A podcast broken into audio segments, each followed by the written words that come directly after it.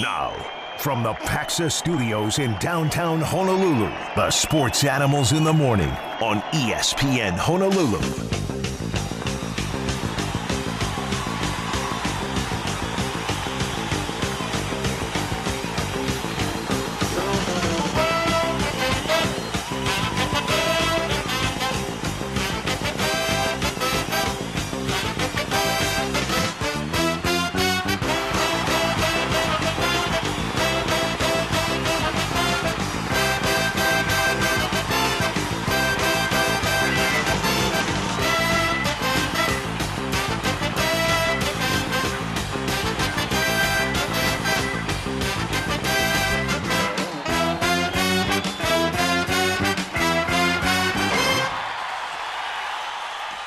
Time for the Get Off My Lawn show again. Thursday edition on ESPN Honolulu. Good morning. Good morning, everybody. It's Dickman and Hart here on ESPN Honolulu. Look at that. Jakob Thelle scheduled to be on the show in 30 minutes here on ESPN Honolulu. And uh, here's what you need to know going on into work. And uh, one of them is that uh, Hawaii places six six players on the All Big West men's volleyball first team. Not all team, first team. Six of them. Uh, the aforementioned Jakob Thelle, Spyros Chakas, every starter except for um, every starter except for Cole? Cole, Cole Hoagland. So Spyros Chakas, Jakob Thelle, G. Voss, Guilherme Voss, Chaz Galloway, Demi Mouchlias, and the libero Brett Sheward. 14 uh, players in all from the on the list from the Big West, six of them from Hawaii. Also, uh, Kurt Nusterer, the freshman middle blocker, was a member of the All Big West freshman team. Congratulations, boys. I, I'm not surprised when I first saw that. I guess I had forgotten that there were so many players on the first team. Usually it's like a starting team that you would have for the first team in any voting or conference or all NBA and stuff like that. Still, you're not surprised at that. I was I was actually more surprised, Chris, that Cole Hoagland didn't get it than that six starters did get it because it should be the whole team, even though we know there are some good players on some other good teams in the Big West. But it's it's all about Hawaii.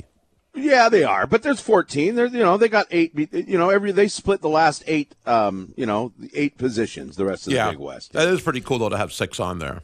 Yeah. Okay. Let's see what else is going on. Uh, Tua Tagovailoa. We saw this yesterday. I think this came on towards the end of our our what they call the air shift. Our air shift. our air shift today is from six to nine a.m. At the end of work yesterday. Uh, let's see, that doesn't even sound right. Anyway, around nine o'clock yesterday, we heard that Tua Tagovailoa said he was mulling retirement. Uh, he talked about learning to fall in a press conference yesterday, but he talked about you know he was really talking you know was thinking about retiring. Yeah, I remember reading that quote on the show yesterday. What got to me is not so much that that statement came out, is that for the first time we heard Tua say that. Where remember when he was struggling with those concussions last year, so many of us, whether it was people he just here in Hawaii or the media, other players, a lot of people were maybe not encouraging him, but suggesting that he should retire. And we all talked about our opinions on what he may or may not do. But now we're hearing it from him. The fact that he acknowledged that he was considering that, that was uh, more than a little telling there. And, you know, we're glad he's healthy. We're glad he's going to play. But that was interesting to know that he was actually considering it at some point. Yeah, and uh, you know that's kind of the opposite of get off my lawn. Is hey, you know what? Here's a guy that kind of just came out and said, "Yeah, I thought about it, had to think about it." Wouldn't you? Right, right. Makes Paraphrasing. Uh, let's see. The uh, NBA awards uh, keep on. Co- the hits keep on coming for the Sacramento Kings. Their coach Mike Brown yesterday was named the NBA Coach of the Year. Was it unanimous? Yes, I believe it was unanimous. Yeah, it was unanimous, and that shouldn't be surprising if you look at everything involved with this team. The longest NBA dr- playoff drought of anybody, and it was about 20 plus years, I believe, before they made the playoffs this year. He was with Golden State last six years. We'll get to that part of it. But the fact that he took this team to the next level, they've been getting a little better here and there but never a playoff team over this stretch, and they're getting some good draft picks. Mike Brown comes in, and look what he did with this team. They win the division.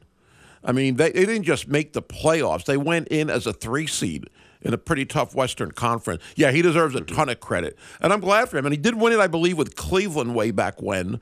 So it's pretty cool that he gets to do it so many years later. But I, I don't think it was a surprise. The unanimous part might surprise others. The other coaches were Boston's coach, and I believe it was Memphis's head coach or OKC, I believe, uh, for the Uh, coach. their Joe Joe Mazzulla and Mark Daigneault from OKC. If OKC, and they, you know they were a play-in team, but they weren't expected to be a play-in tournament team without Chet Holmgren. So I can understand him being there. But when you look what Mike Brown did for Sacramento, yeah, I think that was an easy choice.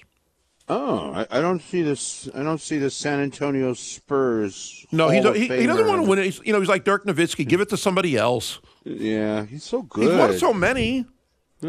Has he really? I don't know how many. I can't even think of his name. I Greg can't even think of his Greg Popovich. No Gregg Popovich on the list, huh? No, not this year. You know, he's had his share, but he's got he's got all those rings, so he's okay. Yeah, you got a couple. couple. Couple, I believe he's got. Was it four? It's four or five. Thank you, David Robinson. Thank you, uh, the other guy, Tim the other guy, Tony Parker, Manu Ginobili. So then you're going to say Phil Jackson didn't really deserve any of those titles? Come on, thank you, Kobe and Michael. He didn't. Look how he did in, in New York. He Look wasn't a he coach did there. without- He wasn't a coach there. Uh, Still, those are like minor details. Don't cloud up the show with your mind with minutia.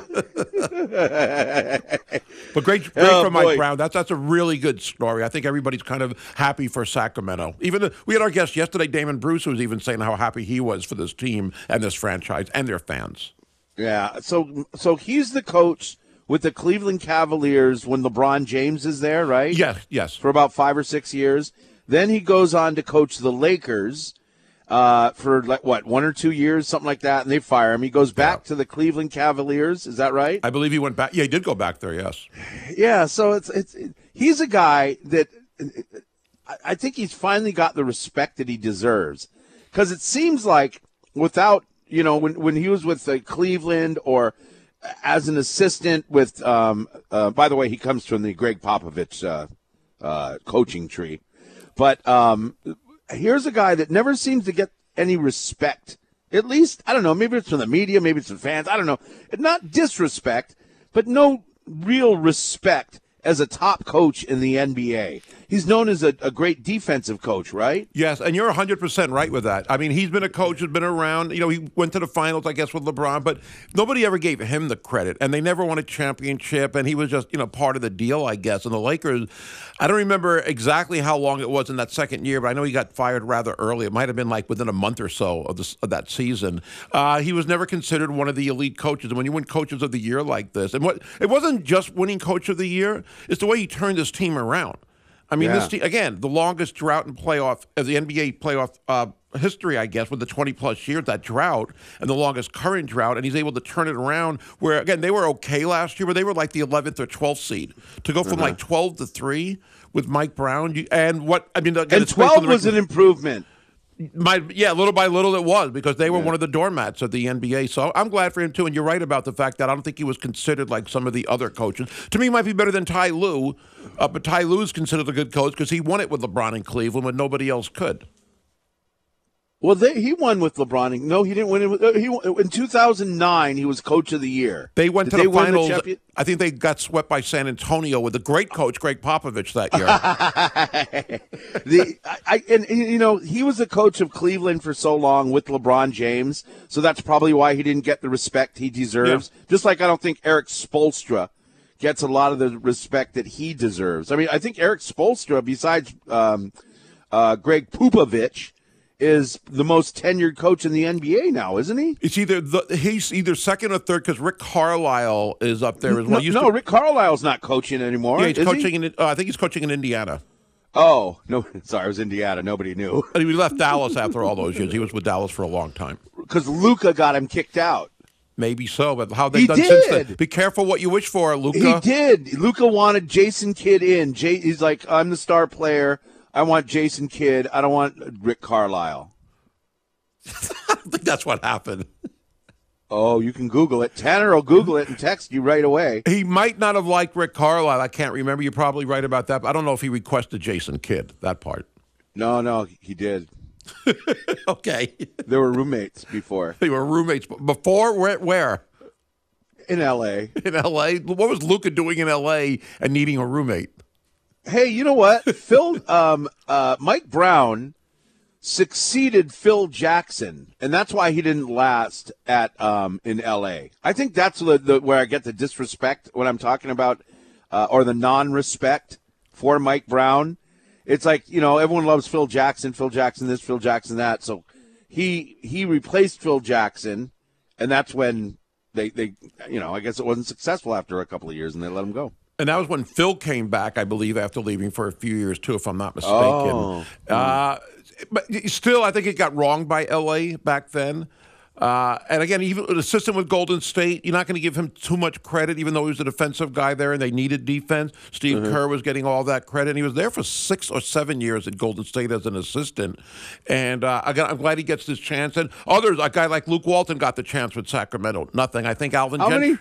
How how many former Golden State Warrior coaches or front office people are in Sacramento right now? I, I heard some guys talking yesterday, and it, it's quite a few. Could be. I I haven't really checked. I know one of their assistants I recognized the other night was Doug Christie, but I don't think he played for Golden State. But there probably are a few. He probably brought a few people with him. Yeah, but there's like there's like assistant general managers and all, a Oh, bunch okay. of front office people too. But uh, anyway, uh, congratulations. That's a good story to see Mike Brown. Actually, it's the I shouldn't say he's totally disrespected. I mean, this is the second time he's been the NBA Coach of the Year. But I guess he's just not looked at as uh, like you you know people like you are like, oh, Gregg Popovich. I bow to Gregg Popovich. People should start bowing to Mike. Brown. no, not, not if you. No, no comparison with Popovich. Mike, Mike Brown's not going in the Hall of Fame as a coach. Greg oh, Popovich. he's a young guy. He's in his early fifties, I think. He's Uh, not quite done yet. He's not quite done, but as of today, he's not Look- even in the same conversation as Greg Look, Popovich. look you here, Sparky. you. Look here, Sparky. If he wins a, a, a um, if he's if he's going to the finals with three different teams, say Sacramento wins or gets to the finals, that's Hall of Fame worthy. I know in the NFL it is. Can we ask you a question. First of all, who's the second team that he took to the finals? Uh. oh yeah. Sorry, we're only on number two. yeah, Say if he gets there three times. that's a little better. anyway, I don't know. Good story there. Uh, speaking of the NBA, I want to get into Dillick. Speaking of get off my lawn. Okay, Tua Tagovailoa, get on my lawn. Uh, Dillon Brooks, uh, get off my lawn. I poke bears. That's what he said. Yes. I poke bears. It was a little. I thought it was. Um, I don't know. This guy's a cartoon character. You know. I mean, he's he's a, a guy that wears a coat with no shirt underneath and a big, you know, hundred thousand dollar necklace and some weird glasses that look more like goggles. It's a guy that's crying for attention, and he's the bad guy. He's a, he was in his uh, you know in his he, uh, what do you call it when you're in your in your In his um, mind for LeBron? no, it's it's he was in character. He's like a Oh, okay. professional. He's trying to be. He's watching a little too much WWE. thinks he's Lance Stephenson. Well, Lance Stephenson wasn't that bad. With LeBron, compared- he was kind of doing the same thing, just trying no, to. no, I understand that he would. You know, Lance Stephenson was the original poker of the bear by blowing in LeBron's ear. Actually, that's pretty. That's just weird. It is It's very weird. But I mean, I can see how I can see how that would really get. I would rather have somebody um, making a three, running down the court, and talking trash to my face than blowing in my ear. Blowing in my ear might freak me out a little bit. Yeah, and LeBron just basically tried to ignore that. I said last week that Rudy Gobert might be the most disliked teammate in the NBA, but the most disliked player in the NBA, I think, is Dillon Brooks. And he's very disliked by myself, and I think a lot of other people. He's stupid with what he's doing right now. You are poking the bear. Now, there's a Who's stupid? Dillon Brooks? Yeah. Now there's a clip that I've seen over and over again from when they played in L.A. two, three months ago. Remember when was it Shannon Sharpe who got into it with the Memphis Grizzlies for this Yes. courtside seat? He got Ja Morant's dad. It started with Dillon Brooks, and there's a well, maybe it started a oh. little earlier in the game, and there's a clip where LeBron is just going off, and you can hear him where he's saying, "I'm not," and, and Ja Morant saying, "Chill, LeBron, chill," because he was very mad at Dillon Brooks, and LeBron's like, "I ain't chilling no more. I ain't chilling no more." This bleep bleep bleep guy, he keeps talking bleep after you know. Wait, wait till you make a shot before you talk, bleep. LeBron was really bothered.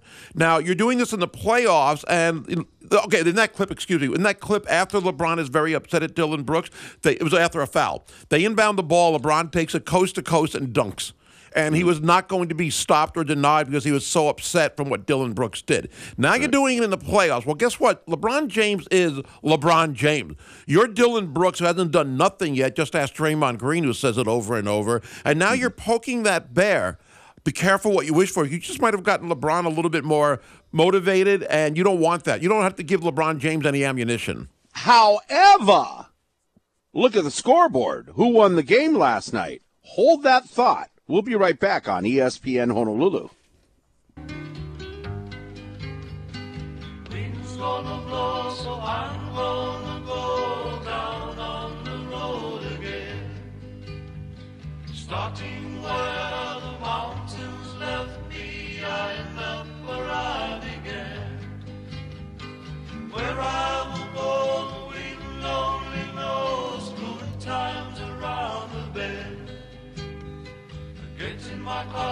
Good morning. It's the Get Off My Lawn guys. Can somebody make us a logo and a t shirt, please? That's what the show's all about here. This is ESPN Honolulu, 92.7 FM and 1420 AM. It's going to be partly cloudy today with light winds. High today, 82. Low tonight, about 73. So it's going to be kind of muggy and, oh, muggy and sticky uh, today. Not much of a chance to rain. And, uh, what are you laughing about? Uh, it reminded me of a Sopranos line regarding the same top, uh, same topic in a way, with it being very humid and muggy. Uh, I'll save it for the commercial break to let you know about it. Just, you know, but it's a very, right. It's always good line. to bring something up and then don't follow through. Wait a minute, Keeping you brought it up. Well, I didn't- keeping, I said it was muggy and sticky. You're like, hey, I got this really funny thing, but I'm not going to tell the audience. I didn't say a word. I just smiled. Well, Remember? because I thought you were. It, it, it was relevant to something that we were. Don't smile next time. you, you don't have fun. I led you. No you fun on. for you. No fun for you. All right, we're talking about uh, Dillon Brooks. I, I, I got a text from Tanner that says he's the next Lance Stephenson. Everybody, I know who Lance Stephenson is. I have I been a following sports a little bit, but the Dillon Brooks is a guy who um, he he looks like just an I don't know I I don't have a problem with people being competitive. I have a problem, and I don't even think this is, this is a me thing. I don't even want. I don't think I'm not trying to get people to agree with me or anything. But if you if you sack Tom Brady and you stand over him and make like you know your your you're Cassius Clay standing over Sonny Liston, I don't know that I, I, it's hard to watch that. It's hard to watch Dillon Brooks luckily making a three point basket and running down and getting in LeBron's face. LeBron James, for the most part, kind of just keeps to himself and just kind of ignores For the most part, yes. for the most part. But it's hard to do when the guy is constantly in your face. And that's all he's trying to do.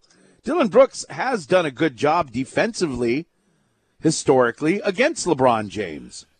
But when you're interviewed in the locker room and you're you put on your WWE, it's like, is that Dillon Brooks or is it Macho Man Randy Savage? you, you look a little silly. Sorry, dude. I can't take you serious when you're trying to be Chief Billy White Wolf talking to Ed Francis. A lot of references there. I like that. I wanted to bring up Chief Billy White Wolf uh, in the uh, in the show today, but I mean, when you ask you ask him about, it, he goes, he's like, uh, let's see, what is he talking about? Something about LeBron James. I don't care. He's old. You know what I mean? Uh, he's 38 years old, by the way. I was waiting for that. I was expecting him to do that in Game Four. That's why he made a foul, and LeBron just looked at him and said, "That was pretty dumb." yeah, I don't care what he says. He's old. I poke bears. I don't respect no one until they come and give me 40. Yeah. By the way, the only guy to score 40 points on Dillon Brooks is Dame, uh, Damian Lillard. so he is a great defender. I Yeah. get it. It's hard for me personally to watch somebody disrespect somebody who's done so much, not only in his career, but for the game of basketball itself. LeBron James has elevated the sport since he's gotten there in whatever year it was in 20 years ago. Right. Wouldn't you agree? Totally, totally. And the thing is, Dillon Brooks, you're making the money you're making because of guys because of trailblazers like LeBron James. If you were somebody, let's say Draymond Green was doing things like this, and Dray, Draymond and LeBron are really close right now, but there was a time, and there are time, there are times on the court where Draymond will be a little Dillon Brookish. Is that the right way? To, brookish. Uh, but it, uh, Draymond Green has done it. Has has can walk the walk. Because, well, talk the talk because he's walked the walk. He's won championships. He's been defensive player of the year. He's been an all star. You've done this. You can almost get to the level of LeBron where you can talk and people aren't going to get that upset. Dillon Brooks, you ain't done nothing in the NBA. nothing. And now you're playing this character as you described earlier. And I agree because he came out of college. He wasn't this type of player all the time. Where like guys like Dennis Oh, really? Rodman, Draymond Green, they kind of were.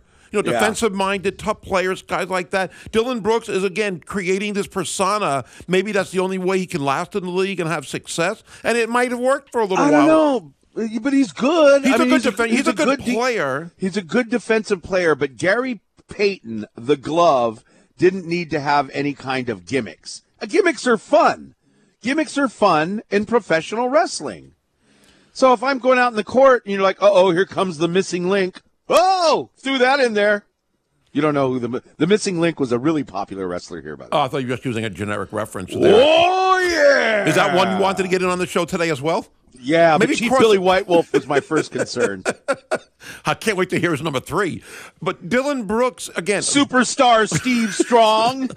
I thought you were going to say, was there, is there a Steve Savage? No? No. Ah, okay. Macho Randy Ah, Savage. okay, I was combining the two. I just wanted to get that, and that was on my list today. But apparently, should have saved it for tomorrow. Apparently, Dillon Brooke, you, you you're not on that level where you can do this and get away with it and get the respect of people. And it's not only what he did yesterday for LeBron. You look at him throughout the last season or two.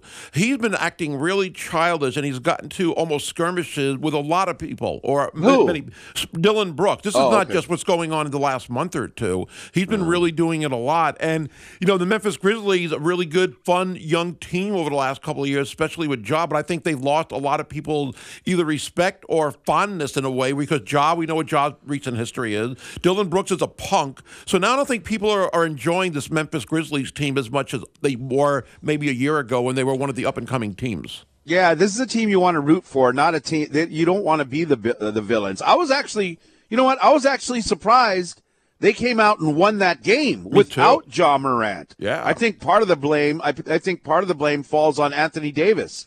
He, you know, you're going to be a superstar, you're going to be a Hall of Famer, you want to be a champion, you got to be, play better than that. Yeah, he had an off game, four for 14 shooting. Uh, D'Angelo Russell, two of 11. LeBron had 28 and 12, so he was fine. But the Lakers didn't play.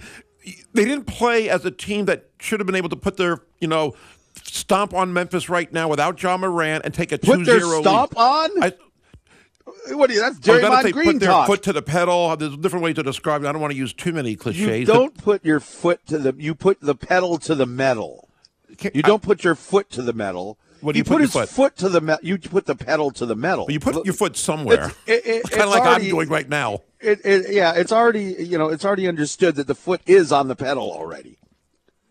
But Sorry, you I interrupted. I thought you put your foot in the gas. Either way, they had a chance to go up 2-0 on the road, almost series over. I know. And they, without Ja Morant, they had that opportunity. They were they had momentum. They were obviously confident. They've been playing well over the last month, and Memphis was perfect. Again, a perfect situation for them to take that lead and basically win the series. And they didn't even show up in a way. Again, LeBron, good game, real good game, normal For game for him almost.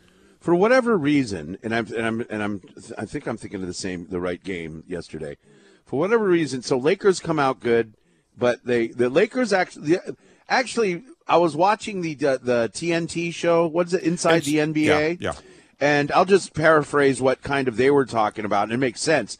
The Lakers didn't come out with any kind of sense of urgency, and um, that's kind of uh, kind of what did him in yesterday. And and, and part of that was again uh, Anthony Davis. Now he got hit in the eye. I don't know if that did anything uh, as far as his performance yesterday. But going back real quick, uh, by the way, Jakob Thelle is supposed to be joining us in a few minutes here on ESPN Honolulu.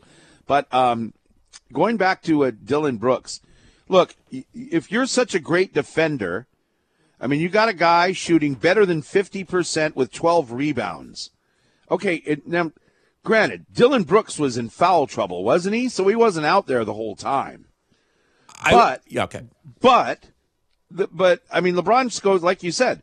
28 and 12, I'd say that's a pretty successful night in the NBA. Would you not? Yeah, I mean, I mean, you're like you're like I only respect you if you can score 40 on me. You know what? If you're giving up 40 on players, you don't belong in the NBA.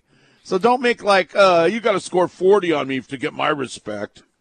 Again, he's not a guy who's proven himself to be able to be, not so much back it up. That's part of it, but he doesn't deserve to say those things and get away with it. And it, let's see if it comes back to haunt him.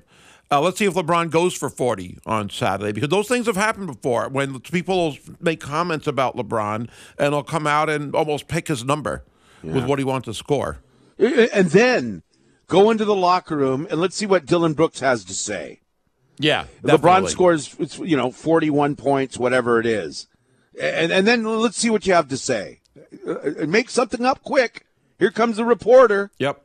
You'll talk about them disrespecting you because they're asking you the questions, the same question they asked you before. Right. Don't disrespect me. As LeBron, I'm LeBron going to talk about anything. As LeBron Did you said in that notice my big? I don't need no. I don't need.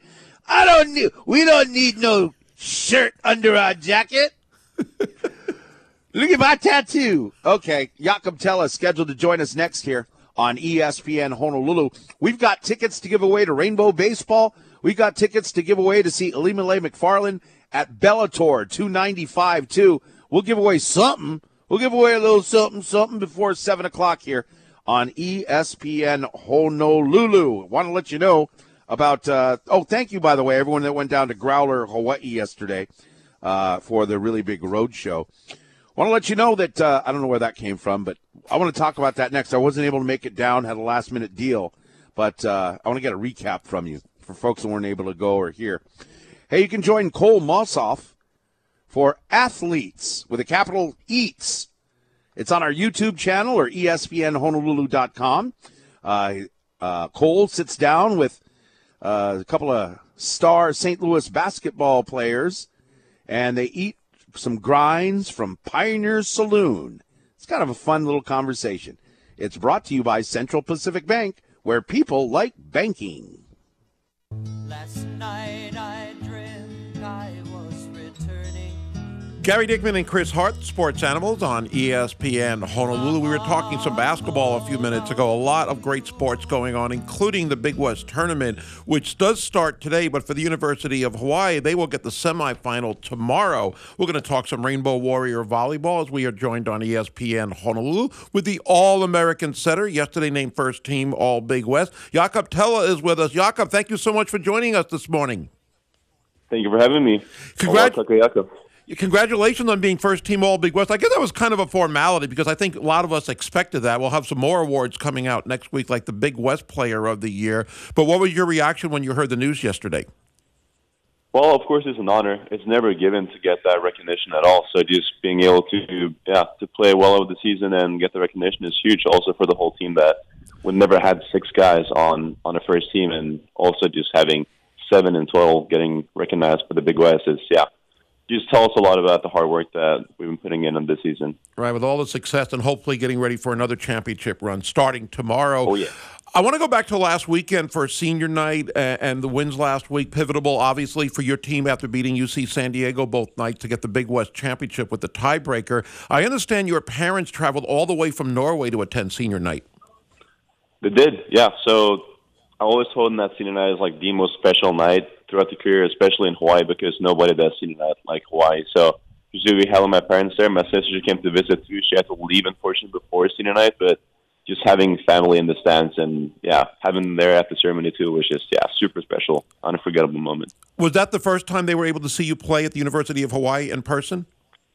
Actually, it was the third time. They did come my sophomore year, and also they got to see the Big West Championship uh, last season when we played Long Beach, and uh, and beat them. So this is the third time they come there. But yeah, they always love it, and they have such a good time Hawaii. Okay. Great crowd, of course, a sellout crowd last Saturday. Was a great night, and hopefully many more great performances coming up with your team, even though they'll be on a neutral court or on the road, so to speak, with the tournament there. This team had a great year. Two losses only, the Penn State and the Long Beach State uh, uh, match earlier in Big West play in the first weekend. Your team is on another championship run. You've had the two-time championships in a row, back-to-back years. How do you explain the team's success over this run? I think it's just consistency because what we've been doing for the past years has just been um, coming in with the mentality to always be consistent and really putting in your best effort into the practice gym and also translating that into the game. So just having that same group also the past couple of years now, I don't think a lot of people expected all that we're going to win last year after the year before we had four, like a really big senior group. Um, but yeah, just being able to learn from them and pass on the culture because culture is what kind of drives us and that also stems from the community and just being able to give back um, and give our best to the people that support us.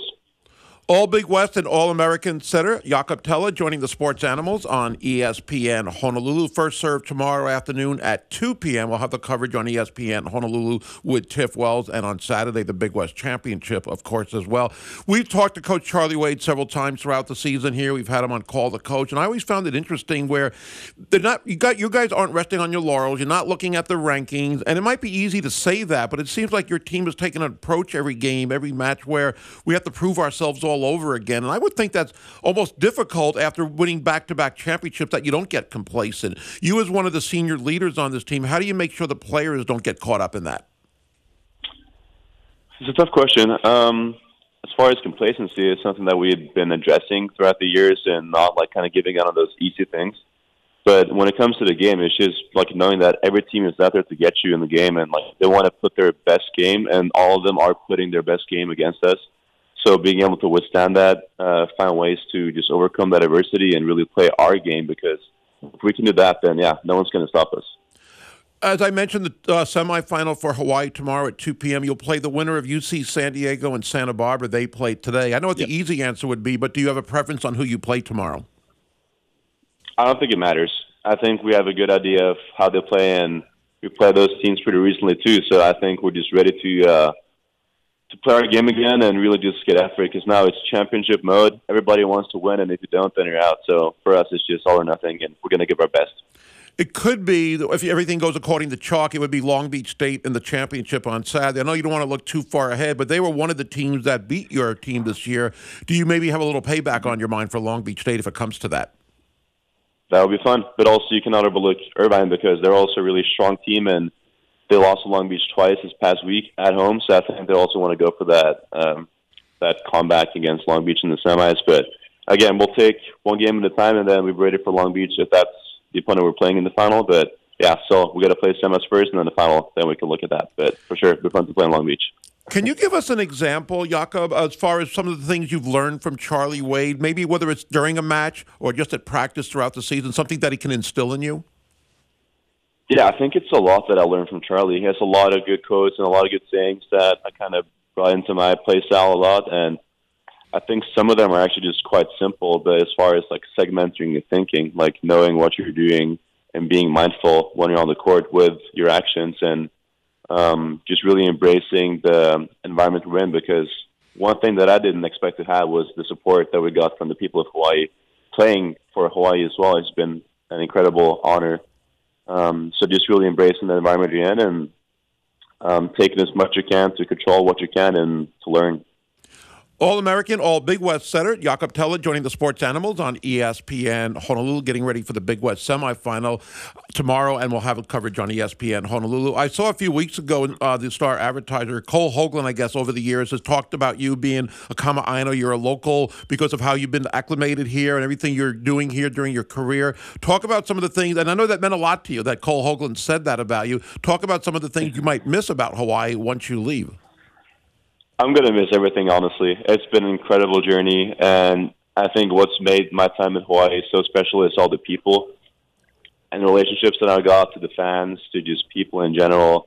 People seeing out me there, and always I try to talk story with them and just really enjoy that aspect of Hawaii life and island life. So um, I'm going to miss eating poke and poi, so I will try to bring that on wherever I go. But I always know that I'm going to have home in Hawaii, and I will come back. So that, that's guaranteed. Oh, that is great. And I know you've got obviously plans for the next few weeks for the NCAA tournament, but what does your future look like? What do you want to do next year as far as maybe playing professionally or anything else? Yeah, I do want to keep playing volleyball for a couple of years and see how long I can go before uh, I'm all Hamajang. But um, a long-term goal too is opening a poke shop and just really bringing on that um, Hawaiian culture to the world and really just yeah Oh, well, that'd be cool. Well, hopefully you can uh, have some three-peat T-shirts made up in a couple of weeks. I Uh, I know you don't want to look too far ahead, but want to congratulate you on everything you've accomplished for the University of Hawaii and will over the next uh, couple of weeks, as we mentioned. Congratulations. Thanks for spending some time with us, and good luck this weekend. Mahalos. Thank you so much. Aloha. All right, thank you so much. Jakob Thelle, All American setter, joining us on ESPN Honolulu. What a great career he's had. What a great career he will have after he leaves UH playing professional volleyball. But it isn't over yet for this team looking for a three-peat. I like that. The Poke Shop is on the horizon. Jakob's Poke. In Norway. You didn't catch that. You didn't catch that word he used, did you? The- The, word he said. No, the other word. The other slang word that he used. It went right over your head. I'm not sure which one. You see, Jakob Thelle's lived here, what, three years? Three or four. He's- yeah, he's more local than you are already. Not. He used Hamajag. Well, he said Hamajang, but he's Hamajag. I didn't You're looking at me with a, a you, don't know what I'm saying, do you? You don't know what I, yeah. Tanner, help him out at the break. We'll be. hey, if anybody wants tickets to uh, see Ilima-Lei Macfarlane uh, uh, at the Blaisdell this Saturday, it's Bellator 295, a championship fight card with uh, lots of great uh, fights on it. Uh, Ilima-Lei will be taking on Kana Watanabe. This might be one of her last fights too. She's Right. not going to. She's not uh, fighting forever. So if you want tickets, you know what?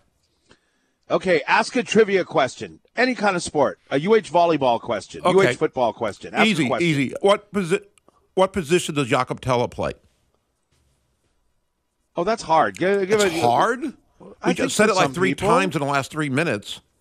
Well, but you didn't catch Hamajag either. Okay, what does he? What does Jakob Thelle want to do after he's done playing volleyball? Okay, it it it, it has to do with fish. Call in now, and we'll give those away coming up next on ESPN Honolulu.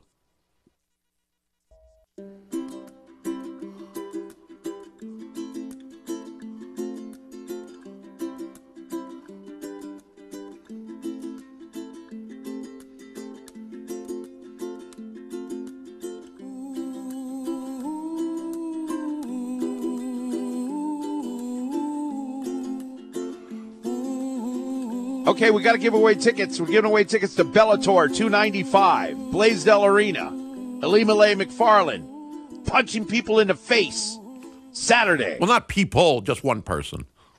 Ah, she can be WWE. She'll get outside the ring and get a chair. Maybe turn it into a ladder match or something like that. But uh, we got tickets to give away, and our question we asked before the break was, uh, "What is uh, Jakob Thelle going to do after? What does he plan to do after his volleyball career is over?" Brian is the first caller in. Brian, aloha, welcome to the show. Hello. Yeah. Hi. What did is you- the answer? Poke shop. Poke Shop. There you go. Sorry, Darcy and the rest of you guys on the phone. Brian got it first off. Hey, congratulations. Thank you for listening. Hold on the line, okay? Thank you. I guess he's holding on. Isaac Fotu, when he was here playing basketball, I think one of his favorite things about Hawaii was poke as well. Right. Maybe him, him and Jakob can get some international stores open up. Maybe Isaac Fotu can like look at the on his iPad, and then you know he looked at Poke. He might Poke need a new one. Poke is still pretty popular in places like New York. Is it? Is it just a fad, or is it still popular? I don't think it's a fad. It still is. And People are lined up around the door, type of There, deal. wa- huh? there's one place in New York City, I forget the name of it, but yeah, they used to have lines down the street at lunchtime uh, when it opened a year or so ago. From what I read uh, recently, it still is the case. And I saw some, even a mall had a pokey shop. I forget the name A of it pokey? Were there some wahine in the pokey But I thought, I mean, it is obviously popular not just here in, the, in Hawaii or the West Coast, but I thought that was interesting to see it on the East Coast the way it was. I was disappointed. I went to uh, when I was in Washington. Oh, it's got to be a couple of years ago now. When I was in Washington, um, I was in Tacoma. I didn't realize they have a they have a University of Washington campus in Tacoma too. Well, it's like University of Hawaii at Hilo, right? Right, right. So I was uh, they had a they had a Sam Choy poke shop, but you go in and they don't have any ahi. Oh, It was like salmon and other stuff, and it was like, ah, come on. Did Sam approve of this menu? Come on. West Coast version, I guess. Well, I mean, you're Washington. Aren't you on the water? There's lots of wa- I guess they don't have ahi, ahi, I guess. I don't know. But anyway, They don't have what? ahi. Oh. It's a type of fish. I- Pe- your people call it tuna. See, when we eat mahi mahi, your people eat dolphin. No. That's that's the other. Anyway. Yeah, I know. Okay, let's move on with the show. We've got more tickets to Bellator 295 to give away and Rainbow Warrior baseball tickets. Uh, keep listening to that. And there's a lot coming up. By the way, we got a, the uh, Rainbow Wahine beach volleyball team that is uh, uh, hosting the Big West tournament out on the beach, Queens Beach and Waikiki coming up. We got to get into that. Uh, we've got uh, six Warriors placed on the uh, All Big West first team in volleyball. Uh, Tua Tagovailoa. There's NFL uh, stuff going on. Tiger Woods had ankle surgery. That was kind of big news yesterday. Anyway, a lot going on, and we'll get into it more coming up next here with the Sports Animals in the Morning. This is ESPN Honolulu, 92.7 FM and 1420 AM.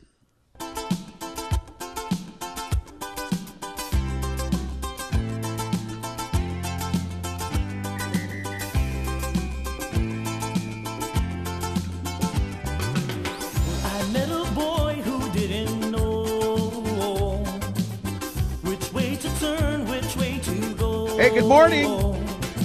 If you've tuned in, you got to get off my lawn, guys. you know, we were talking about uh, Jakob Thelle and his uh, his love for poke and uh, how he's going to open up his own poke shop one day.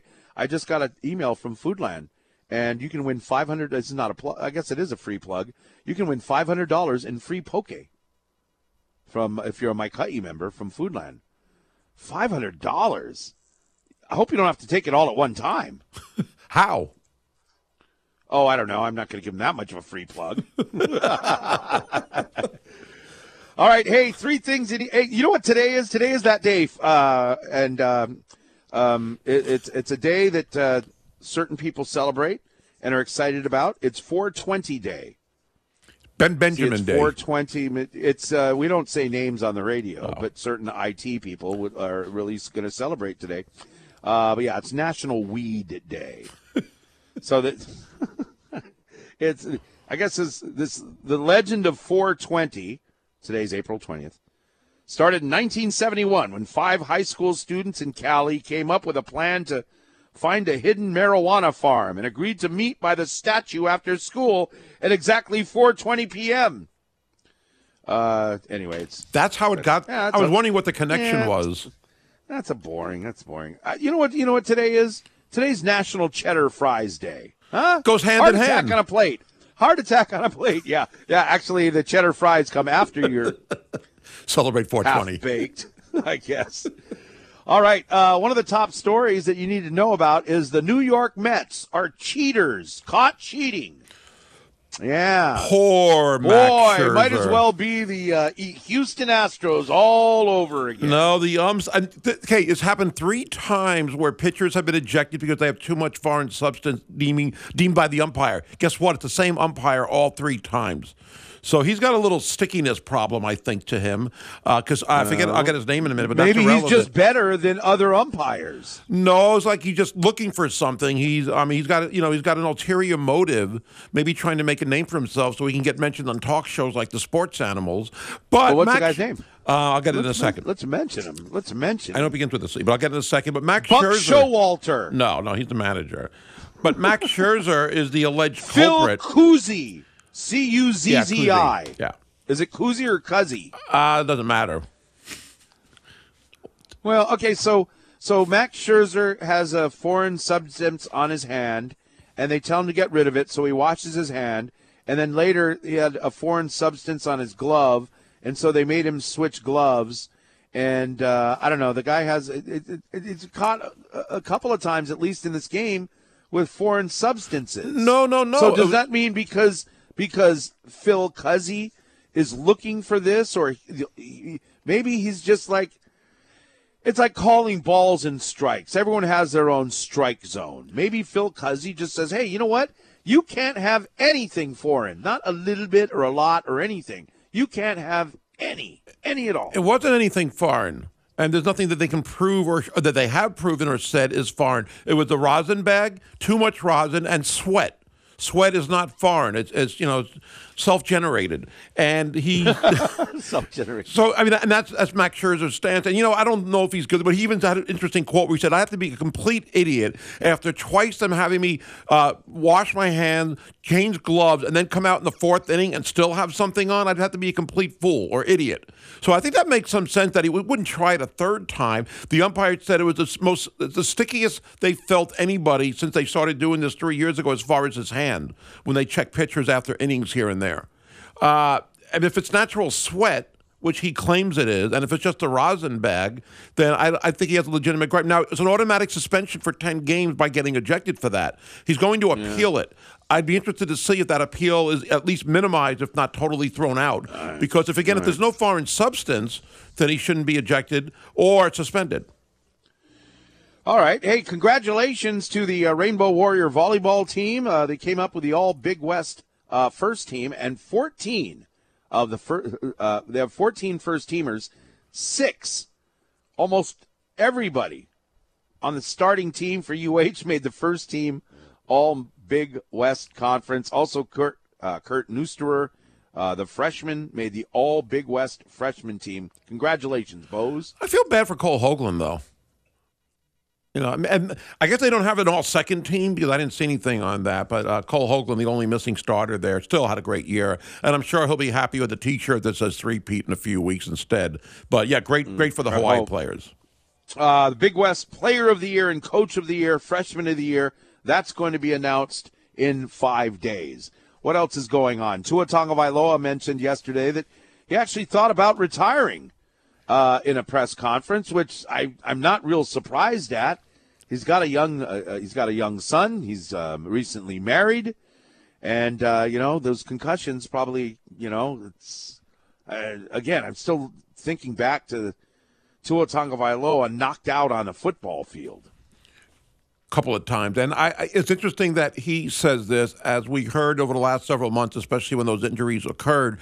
Uh, other people were suggesting he should retire, but to hear him say that yesterday, the fact that he was even contemplating it says a lot. And I mean, it, it's, it's fine that he does, and I think we give him credit for that, for thinking it all the way through. Some players would say, "Hey, I know what I signed up for."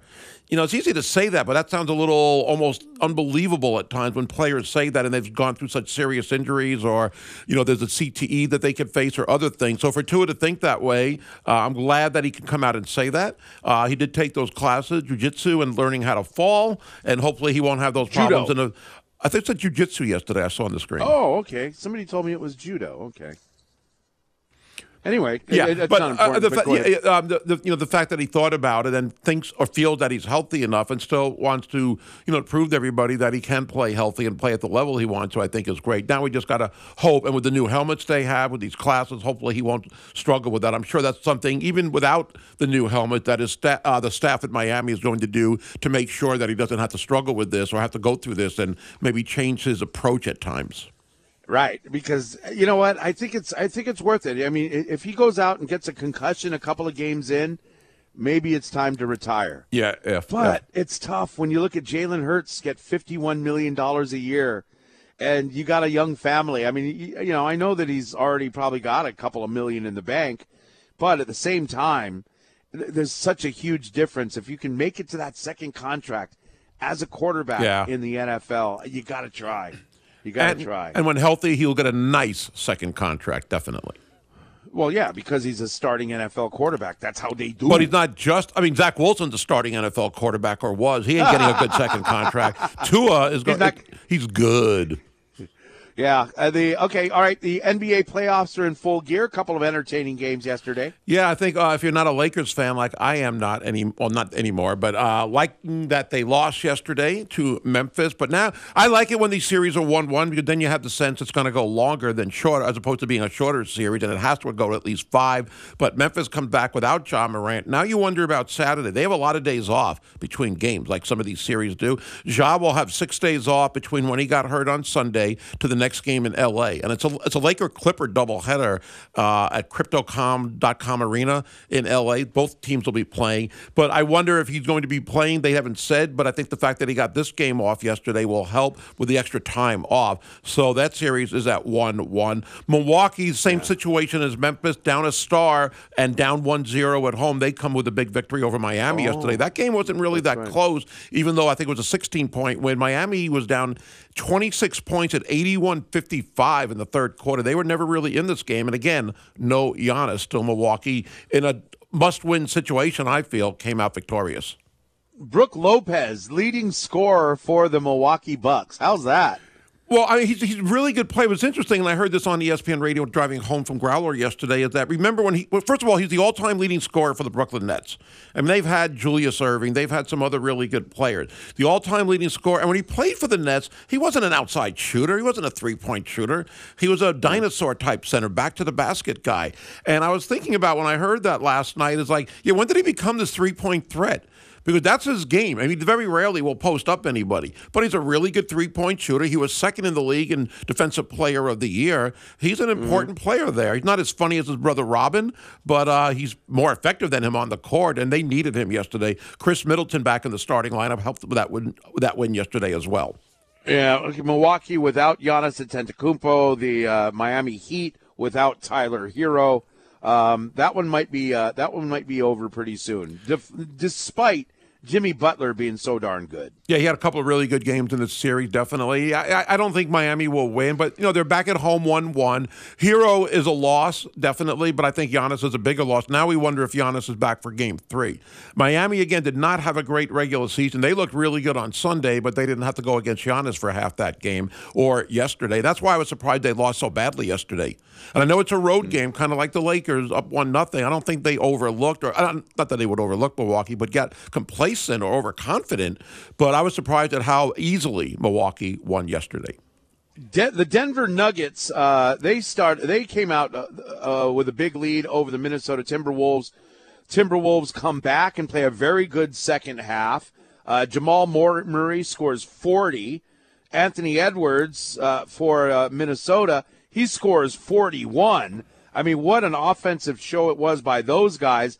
Minnesota, Karl-Anthony Towns. Where's Karl-Anthony Towns? He's somewhere with Anthony Davis figuring out what's going Yeah. on. But Karl-Anthony Towns, and uh, I'll steal again from, uh, I don't know if it was Charles Barkley or Kenny the Jet or somebody, but anybody who who knows anything about basketball, I don't, but they do, would say the same thing. Karl-Anthony Towns, you're a big guy. What are you just standing outside shooting threes? Use your height advantage.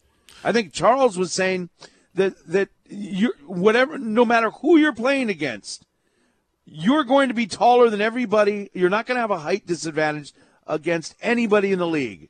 Use your height advantage and play down low.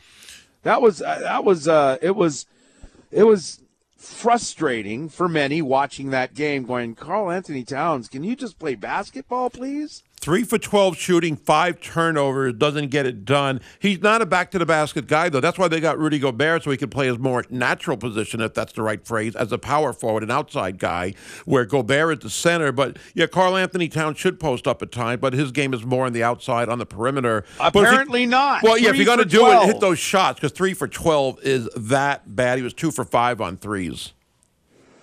All right, uh, Jon Marks from WIP uh, radio station in Philadelphia is scheduled to join us in a few minutes because today we got the uh, 76ers taking on the hapless Brooklyn Nets, the embarrassing Brooklyn Nets. That should be a minor league basketball team. Why are they having a G League team play the Philadelphia 76ers, Gary? Why Easy- is that? Because the Dallas Mavericks were not available for the playoffs this year.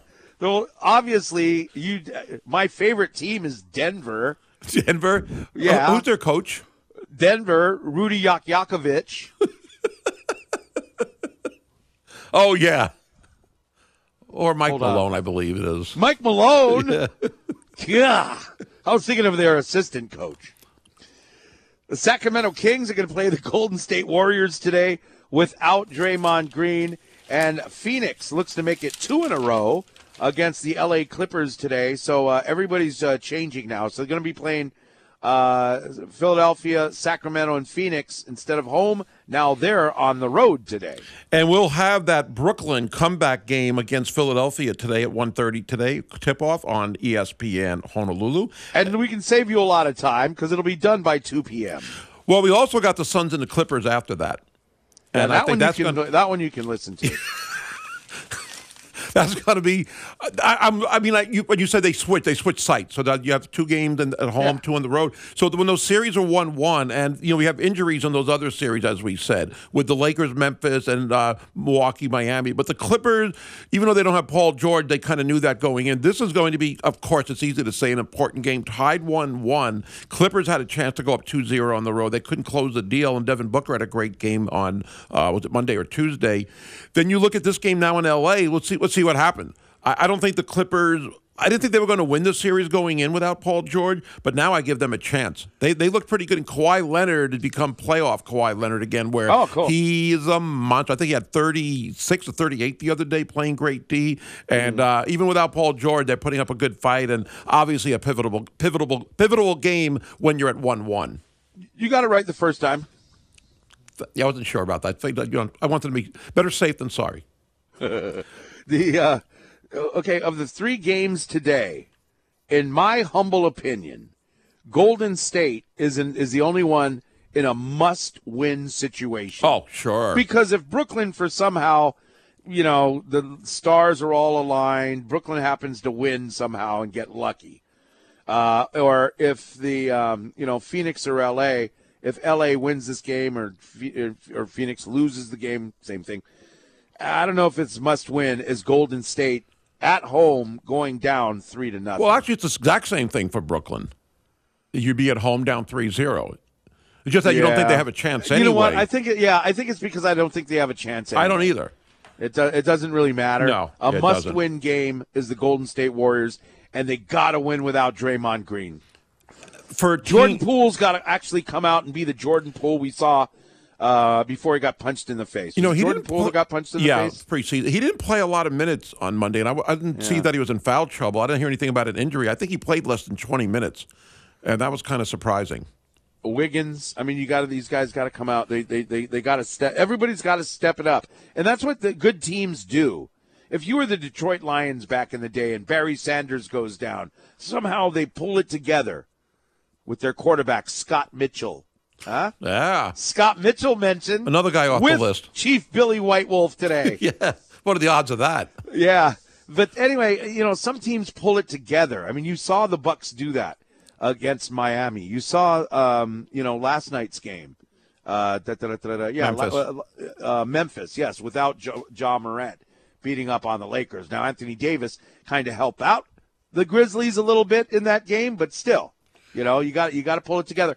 Golden State's got to take a page out of that book. Well, I mean, as Steve Kerr said after game one, you know, we played, we did everything we were supposed to do. It was a great game. He just gave Sacramento credit. I didn't hear the exact comments after game two, but they they shot well on Monday. They shot 48%. They didn't turn the ball over a whole lot. It's just three point shooting. Steph was three for 13. And Damon Bruce brought up an interesting point yesterday that I didn't totally realize. They're picking up Mike Brown, the defensive coach who knows Golden State better than anybody else in the league besides Golden State uh, personnel. He They started picking up Steph Curry almost as soon as he crossed midcourt. They weren't giving him as much room to operate, and Steph shot three for 13 on threes. I the one series I hope goes seven games is Memphis and Los Angeles, and the only reason is that I want to see Dillon Brooks go at it with LeBron James. It's it's some people like it, some people don't care. Most people, I think, don't have a problem with trash talking, but it's like uh, it's like trash talking on steroids with Dillon Brooks. He's he's made himself, in my mind, a little bit of a bad guy. Now I understand what he's doing, so I'm not upset. But I love the fact that um, you know we, we do have a WWE character in the NBA, and I, it's it's just going to be fun to watch because we're going to be watching. I think, like a lot of people are saying, nobody's like a Dillon Brooks fan unless you're in Memphis, right? Right. Oh, yeah, I think the rest of the country would be all, "Come on, LeBron, get him." You, you're, it's like uh, you know, it's like uh, somebody uh, trying to cause trouble to it- somebody like like the movie Walking Tall with Buford Pusser, right? He's a good guy. I like the rock version. the rock version is very good too, but they, they, they- he's a good guy. He's just an all American. He knows you, you know that he can kick your butt, but you got these guys poking at him. You got the motorcycle gang trying to beat him up. Well, he don't need no stinking gun. He's got a big stick, and he beats up a whole room of guys in an illegal casino. That's what LeBron James is. The people are waiting for Buford Pusser to come out and wield the big stick against uh, against uh, Dillon Brooks. Hey, uh, coming up here on ESPN Honolulu, uh, we're going to talk some Philadelphia sports. Jalen Hurts, huge contract. The uh, of course Philadelphia 76ers in action tonight in the playoffs. Jon Marks uh, from WIP in Philly joins us next. This is ESPN Honolulu, 92.7 FM and 1420 AM.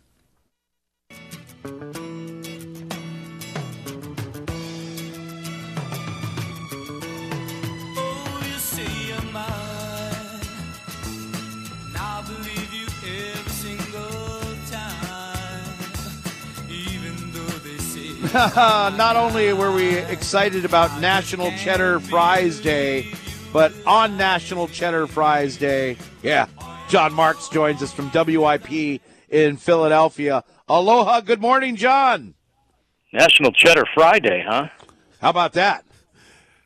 A day to celebrate. Jon, great to talk to you. Which reminds me, when is the next hot dog night in Philadelphia? It looks like it was pretty successful last time. Yeah, pretty. Um, actually, it's it, there are there are two more nights scheduled. I forget. Uh, not not long after the the the fracas that happened at, at Hot Dog Night. Yeah, you know they they also co- coincided that at the Phillies game. Uh, it was college night, so not only was it sold out because the tickets were like cheaper because it was college night, it was it was hot dog night. So people were drunk and throwing hot dogs. That was a great suggestion to combine the two, wasn't it? Oh yeah, great idea to have a bunch of because the thing is, like so these kids are taking fifteen or twenty bucks and just buying twenty hot dogs and launching them all over the place. It's like yeah, what the hell? It's twenty bucks. Well, hopefully they'll make some adjustments for next time. I'm sure they won't make the same mistake twice. You know, uh, Jon, the other day when we heard the news about Jalen Hurts' contract, I guess it's not surprising, and it's a smart move by Philly to lock him in right now. What was your initial reaction when you saw the dollar amount for Jalen Hurts over the next five years? Same as you, not surprising. Um, you know, the the end dollar amount and the average annual value, the amount of money they're making per year, can can be misleading, right? It depends on how much money's guaranteed, and he got a ton of guaranteed money. But the reality is that Jalen Hurts is locked up probably for the next three years when you look at the cap numbers of the deal. And at that point, the Eagles will want to re up it to lower the cap number and everything else. It's kind of like Daniel Jones with the Giants. Hmm. When you really look at Daniel Jones's contract, it's really a two year contract. They'll need to redo the deal and move forward, or they'll need to cut him at that point. But Jalen Hurts, he earned it, right? Like, I think going into the year, and I probably said it on the show, the biggest question mark with the Eagles was Jalen Hurts and how much he can progress as a passer in the NFL. And man, did he pass with flying colors? You can make the argument he was better than Pat Holmes in the Pat Mahomes in the Super Bowl. So it's a lot of money. This is what starting quarterbacks go for these days, and the Eagles are fortunate to have a guy like Jalen Hurts. To me, and everything you said, I totally agree with. I thought he could have been the MVP of the Super Bowl. That's how good he was. Even maybe the regular season, that's how good he was. I wonder, you have a new coordinator coming in, and I know they've got a great offensive line and all that, but let's say two years from now, the offensive line loses a player or two, which can happen. You think he's going to be as effective? I guess my point is, I'm not sure if he's going to be for the next four or five years as good as he was last season. Yeah, I think it's a. I think it's fair to ask, and I think um, someone that that is an NFL fan and have watched and has watched the league for a while knows that it, just because you played like you did in 2022 doesn't mean in 2023 and 2024 and 2025 you're going to play as well. Take a look at Lamar Jackson's numbers and how he's regressed since he was an MVP a couple years ago. Um, but so to your point yeah, if he starts losing guys, if they say, hey, we can't have A.J. Brown and DeVonta Smith and Dallas Goedert, if the offensive line takes some hits and they're filling in with guys that aren't very good, is he as good? We're sure going to find out, right? I mean, Pat Mahomes did more with less this year. He lost Tyreek Hill. He had more yards. They won the Super Bowl. Uh, he still has Travis Kelce, but look at the wide receivers that they have. Didn't seem to matter with Mahomes. You wonder how Hurts looks if he doesn't have the same great supporting cast. So, I mean, Gary, do I think that he can do it? By himself? No, I don't. Um, as far as I know, the only guy in the NFL right now that can really kind of be on his own is Pat Mahomes. Everybody else, you need a good team around you if you're going to win. Jon Mark from 94 WIP in Philadelphia joining the Sports Animals on ESPN Honolulu, 92.7 FM and 1420 AM. What is the sense you get or you hear about what they will do in the first round of the draft next Thursday? Oh boy! Well, everybody's talking about Bijan Robinson and taking the running back, and um, I don't think they're going going to do it. Do I think they they would do it? Yes, but if they stay at ten, which is where they're picking, so they're picking at ten and thirty. They have the tenth pick from a Saint from a trade they did with the Saints last year, so they have the tenth and the thirtieth. I think ideally they would like to move up and grab somebody that slides a little bit, maybe a Will Anderson or a Jalen Carter. I don't think that's going to happen, but they would love to get an edge rusher. Uh, they, they they would consider an offensive lineman probably at that spot at ten. But Bijan Robinson is the hot name, and normally, guys, I would I would not say it is smart drafting a running back in the first round, high in the first round, because normally those teams have a lot of needs. The Eagles don't have a lot of needs right now. They don't. They, one of the needs that they do have is a running back. And if you can get a, a, a running back as dynamic in the running and receiving game as Bijan Robinson, I think you have to consider it even at 10. Do I think they're going to do that? No. Could I see them trading back and maybe getting them? Yeah, I think there's a possibility. With Howie Roseman doing a great job there in Philadelphia, I also, when you mentioned Jalen Carter, I wondered if he would go that route because isn't he a high character guy? And I just wonder if maybe Carter might be dropping on some people's mock draft boards or draft boards of some of these teams because of what took place. Yeah, I mean, I'm sure it, didn't help his uh, stock, that's for sure. But it seems like the initial after after he settled the charges and he pled guilty and he had a terrible pro day and we know what happened at the combine, you haven't really heard anything negative come out after that. So it seems like he has settled in. So I think he goes five, six, seven. As far as him sliding or the Eagles trading up, even possibly to get him, uh, he did play in Georgia with two very high character players that were rookies last year with the Eagles uh, in Jordan Davis and Nakobe Dean. So if, if there's there might not be a better spot in the NFL, it's a veteran defense. They have a lot of veterans on the defense, and he has guys that he's familiar with from Georgia. So I think if he slides, the Eagles absolutely will go after him. You mentioned that they don't have a lot of needs, which is a great position to be in for any team. It's pretty rare as well. What do you think was their biggest loss in the offseason as far as some players that left via free agency? Yeah, uh, Hargrave was a big loss uh, to the 49ers, interior pass rusher. He had double digit sacks last year, and he's a really, really good player. He's also 29, about to be 30, and he's making $20 million a year. So you knew with the Eagles having as many free agents as they did have that they were going to lose a couple guys. It's just the nature of the NFL. You can't keep everybody. And then CJGJ, um, Chauncey Gardner Johnson, went to Detroit. His market wasn't there. He's a safety slash like corner. He's really kind of a he's really kind of a hybrid player. I don't think he's a true safety, and I don't think he's a true corner. He's more of a nickel corner. His market wasn't great out there, and he only got a one year deal from the Lions. And the Eagles were trying to bring him back, but they didn't want to give him big money, which is what he was he was seeking. Um, but outside of that, they brought back Bradbury and Slay. They signed a, a, a safety from a veteran safety from the Steelers, so they still have a couple more needs. They could use another linebacker. They could use another safety. Uh, they're going to need another running back if they don't get that in the draft. Ezekiel Elliott may be in play for the Eagles. Um, but you know, there were a couple couple things that that they heard. Isaac Salama- Seumalo, their offensive guard, left in free agency, and they'll slide somebody in there and they'll be fine. So really, even with the losses that they have, the Eagles are pretty good going forward. And Ezekiel Elliott is really interesting, and I've heard rumors on that. But is there a likely chance that happens? Um, do I think it's likely? It's hard to say. Do I think the Eagles are set at running back right now? I do not. They have Boston Scott and Kenny Gainwell, who are backup players, but they're certainly contributing every week. And then you have, uh, and then you have Penny, Rashaad Penny, that you signed from the Seahawks, who's a dynamic back, but he can never stay healthy. So I think going into the season, if you went into the season with these, these three guys, you're making a mistake because you have to assume that Penny's going to get injured just based on his track record. Yeah, unfortunately. And Elliott and Elliott makes sense just because he's not coming in demanding 15 to 20 carries a game, right? So he could work within a rotation. I just think it depends what happens in the draft. If they don't draft a running back, they may look to bring Ezekiel Elliott in, and it's just a matter of the two or three, four teams that Elliott has his choice of going to where he goes. He's not going to make any money. No team out there is going to offer him significant money. You're probably looking at what, maybe three million dollars with incentives or something. So I don't know if I call it likely, but it's definitely possible. One last question: What about the drop off, if any, with losing both coordinators? Is there, is there you expect the team to look different just because of the fact that both guys moved on, being head coaches? It's a great it's a great question. Um, it, it seems like that. So Jonathan Gannon goes to uh, Arizona as their head coach. He was the Eagles' defensive coordinator, and it seems like the organization has a philosophy on how they want their defense ran more than the coordinator hmm. coming in and dictating what he wants to do. So they hired another disciple of Vic Fangio. That's what Jonathan Gannon was. They hired another disciple who runs the same kind of defense.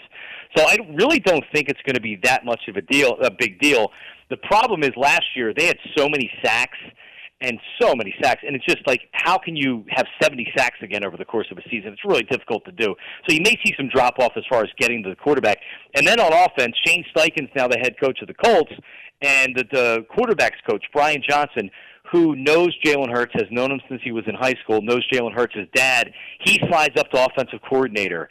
So I, I would be more hmm. concerned guys about the offensive coordinator, coordinator drop off just because he's calling the plays as opposed to kind of the, the defense that they're running. It seems like it's pretty much it's pretty much standard in what they're doing. We'll see they can go back to the Super Bowl. Great season last year, and see how that plays out. And uh, hot dog night with James Harden. I think that kind of goes hand in hand as well.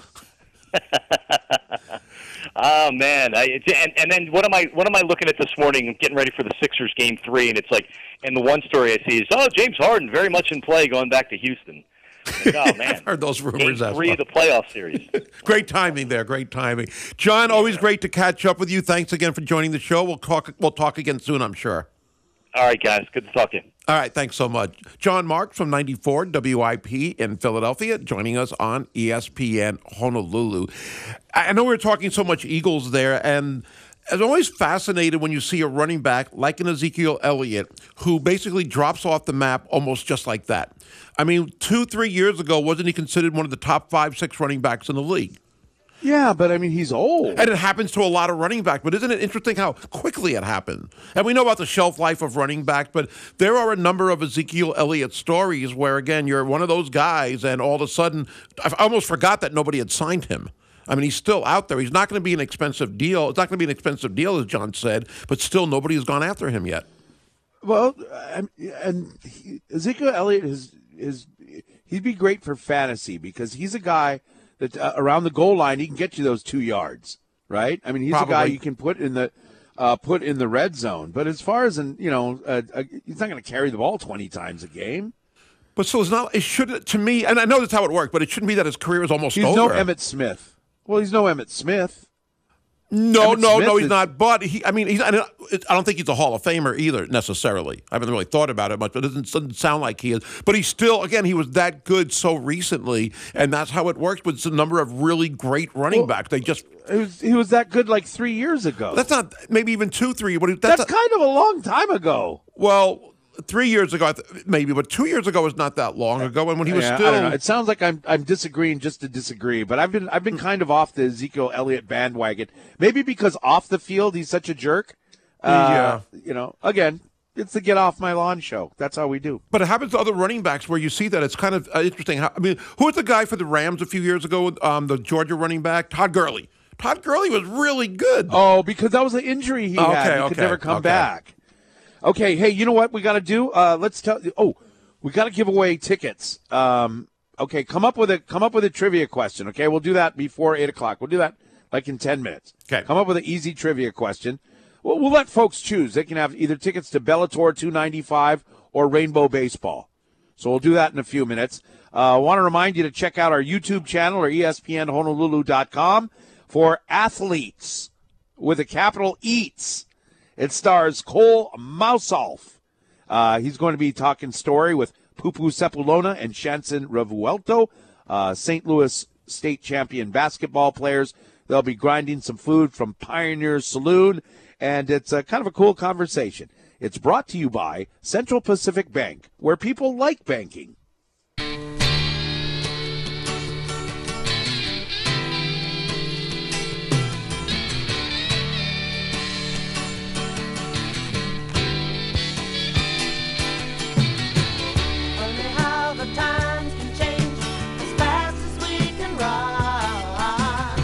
Oh man, I forgot. It's Thursday. We got uh, Big West Championship volleyball tomorrow afternoon on the radio here on ESPN Honolulu. Hawaii is uh, taking on. Who are we playing again? The winner of UC Santa Barbara and UC San Diego, they play today. Oh, okay, and that'll probably be same time in the afternoon, so we can uh, f- we'll find out tonight who Yeah. we're going to play. I'm not sure if they're the first or second match, but it'll be in the afternoon. Yes, uh, I would imagine some maybe like two and four thirty. The double headers today. The other one will be CSUN and Irvine, I guess. In the other in the other match, and Long Beach State gets to winner of them. Man, this is scary. This is it's just scary. You know, before we just hope for the best. Now it's like, uh, uh, you know, I don't think anyone's going to turn on the program or be upset if Hawaii doesn't win the national championship this year. But uh, it, you know, especially with this group of guys and the guys who are leaving, I don't want to be greedy, but just one more. Can we Oh, get yeah. at least just one more? Well, one of the things, that the sense we get, I mean, it's overwhelming when we hear and read and talk to people. We'll have Tiff Wells tomorrow talking about this as well. Is that even if Hawaii, let's just say for argument's sake, that they do lose tomorrow in the semi, it, I get the impression they're in the national tournament regardless. Which is a great position to be in, but you want to get a higher seed. If they win the Big West tournament, you would think they're a number one or number two at worst. And the way the brackets are, and I don't have them in front of me. If you if you don't get the first or second seed, you might have to play an extra round because there are what seven teams, I believe, in the tournament. But I think they're in to make it from everything we've seen and read. Again, all the all the talk we have that they're going to go to the national tournament in two weeks at George I Mason. I thought they expanded the national. They tournament. did, but it used to be only four, and I think it's gone. I- I'll double check. I think it's only seven. It might have gone up to eight, but I know it was know. seven last year, I believe. I don't know why I thought there was 16 or something, but uh, For men's volleyball, no. Yeah. Anyway, uh, so anyway, oh, I'm excited about that. That's coming up. Uh, Rainbow Baseball taking on the uh, the bags of dirt I love that. from Long Beach State. You, oh, you know what? Let's give away tickets. If you want to give, if you want to win either tickets to uh, see us beat the bags of dirt, you got four tickets to. I believe we still have Saturday night or Sunday morning, uh, Sunday afternoon. We'll let you choose which game you want to go to. Or you may want to choose to go see Ilima-Lei Macfarlane, punch Kana Watanabe, punch her in the face. Hey, lick her. Just lick her, Ilima. Anyway, see some li- dirty lickings going on at the Blaisdell Saturday for Bellator 295. Uh, pick which tickets you want. Two tickets to Bellator, four to UH Baseball. Gary's got a trivia question for you. Simply answer this question. Long Beach State, the opponent in baseball, plays baseball in what state? What state is Long Beach State located in? Not you know Maine. the answer. It's not Maine. Call in at 808 296 1420. We'll get our winner coming up next.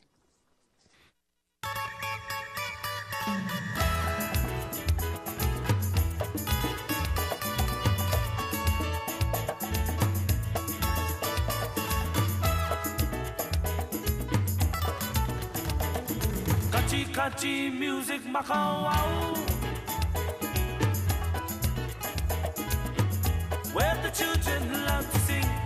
Good morning. Happy National Cheddar Fries Day. Happy 420 Day. Giving away tickets. that you can choose. You can go to either uh, Rainbow uh, Warrior Baseball Saturday or Sunday, or you might want to go uh, get a couple of tickets and see Ilima-Lei Macfarlane at uh, Bellator 295 Saturday at the Blaisdell. Mike is first in. Hi, Mike. Thanks for holding on. Are you ready? Hello? Hey, how's it going, guys? Good. Okay. Okay. The question again is we were talking Long Beach State baseball. Can you tell us in what state of the 50 do they play baseball at at home? Not including Puerto Uh, Rico. California. California. Wow. Good job. You guys are First awesome. caller gets it. All right, hold on. Yeah. Do you want to go to baseball or you want to go to uh, Bellator? Uh, I'm couldn't hear. Bellator. All right, hold on the line, and uh, Tanner's going to take care of you. right. Right on. Thank you, brother. All right, we've got uh, more uh, baseball. We got baseball tickets to give away. We'll have more Bellator tickets tomorrow. Do we have an afternoon radio show today? No, because we got basketball, right? Uh, we do have basketball today, so I don't believe we have a. I know we don't have a full show. Okay, so uh, I know that Probably I no think show. we'll have a little. Oh, I think we'll, we'll have a little bit of a show. No, Well, we have the doubleheader Um, starting at 1.30 and Oh wow! And then the second game is scheduled at 4:30. yeah, so look at that lineup of sports today. We got the uh, Angels taking on the Yankees. That broadcast starts at 9:25. That's followed by Philadelphia and Brooklyn. Uh, that game will probably be over uh, pretty quickly. That's And actually then, the yeah, only NBA game today. We'll- sorry. We'll have off the bench with Josh Pacheco and Hunter Hughes. Uh, it's a late show starting at 4:30, so you'll have another chance to um, you'll have another chance to score some tickets to Bellator this afternoon. Extra innings is the new radio show with Rich Oh, Hill. right, right. At six o'clock tonight. Okay, where are we? NFL draft is almost upon us, and uh, we're going to work. Uh, we're going to have a, spe- a draft special. We're going to work Curtis Murayama. I got to call Curtis today. Do you have his number? Yes. Okay, I'm gonna call Curtis. It today, is work out no, how we're going to yeah. do this. Uh, figure out uh, we're going to do this on draft day. Curtis is so good from the Honolulu Star Advertiser for uh, I don't know how many years, twenty years or so. He's been More. part of the Bobby Curran show. Really? Yeah, I remember doing it uh, when I was with Bobby in the morning, late 90s. So it's got to be over 25 years. I remember he was like, I think Y.A. Tittle is going to be this year's first pick. the uh, I, I, so in this draft, every draft you like to say, okay, what you know, who, what position is uh, really strong in this draft? You remember last year the quarterback position was not very strong. No, not at all. You had top. Kenny Pickett, and hopefully he turns out really good for the Pittsburgh Steelers. This year, uh, the quarterback class is better, I guess. It's Considered really good with the top two, if not the top three or four. Yeah, the top two. But I mean, I've heard so many different opinions on Will Levis from Kentucky. To he's the next Josh Allen. To the guy's a bust. He can't complete a hit the side of a barn. The um, Anthony Richardson again, a guy with all this potential. It, it's it's a lot. it- It's I don't know. I still like Hendon Hooker. I mean, his biggest crime is that Hendon Hooker, the quarterback from Tennessee, well, he has like an ACL problem Yeah, yeah, something. he'll miss the year. Uh, he'll be like 26 or 27 by the time he starts. And no quarterback who's been dra- over 25 who's been drafted has ever been successful in the NFL. Uh, Chris Weinke, Brandon uh, Weeden Right, come, uh, come to mind right away. But um, Jaren Hall, I like Jaren Hall. I think he's, I think he's like up there in age too. The quarterback from BYU. Anyway, the the position, and I think that our draft guru Tanner Hayworth would agree that our um, the position that I think that's most strongest in this draft is cornerbacks. There's a lot of good corners. I mean, you could have five corners taken in the first round. Five corners, I think. Keep an eye out for Christian Gonzalez from Oregon, Devon Witherspoon from Illinois, Devontae Banks from Maryland, Joey Porter Jr. from Penn State, Cam Smith maybe from South Carolina. There's a lot of really good corners in this draft, and so um, that's going to be cool. Uh, You know what? Also, the Lions. I think we're running out of time. The Lions GM, I forget his name. They interviewed Jalen Carter, and they're going to have the sixth pick overall. If Seattle doesn't take Jalen Carter, and Jalen Carter falls to the Lions, you have Jalen Carter with Aidan Hutchinson. Oh, that's a that's a force to be reckoned with. All right, we got to stop talking. Play a traffic update. We'll give you the top three things you need to know. Coming up next with the Sports Animals in the Morning on ESPN Honolulu.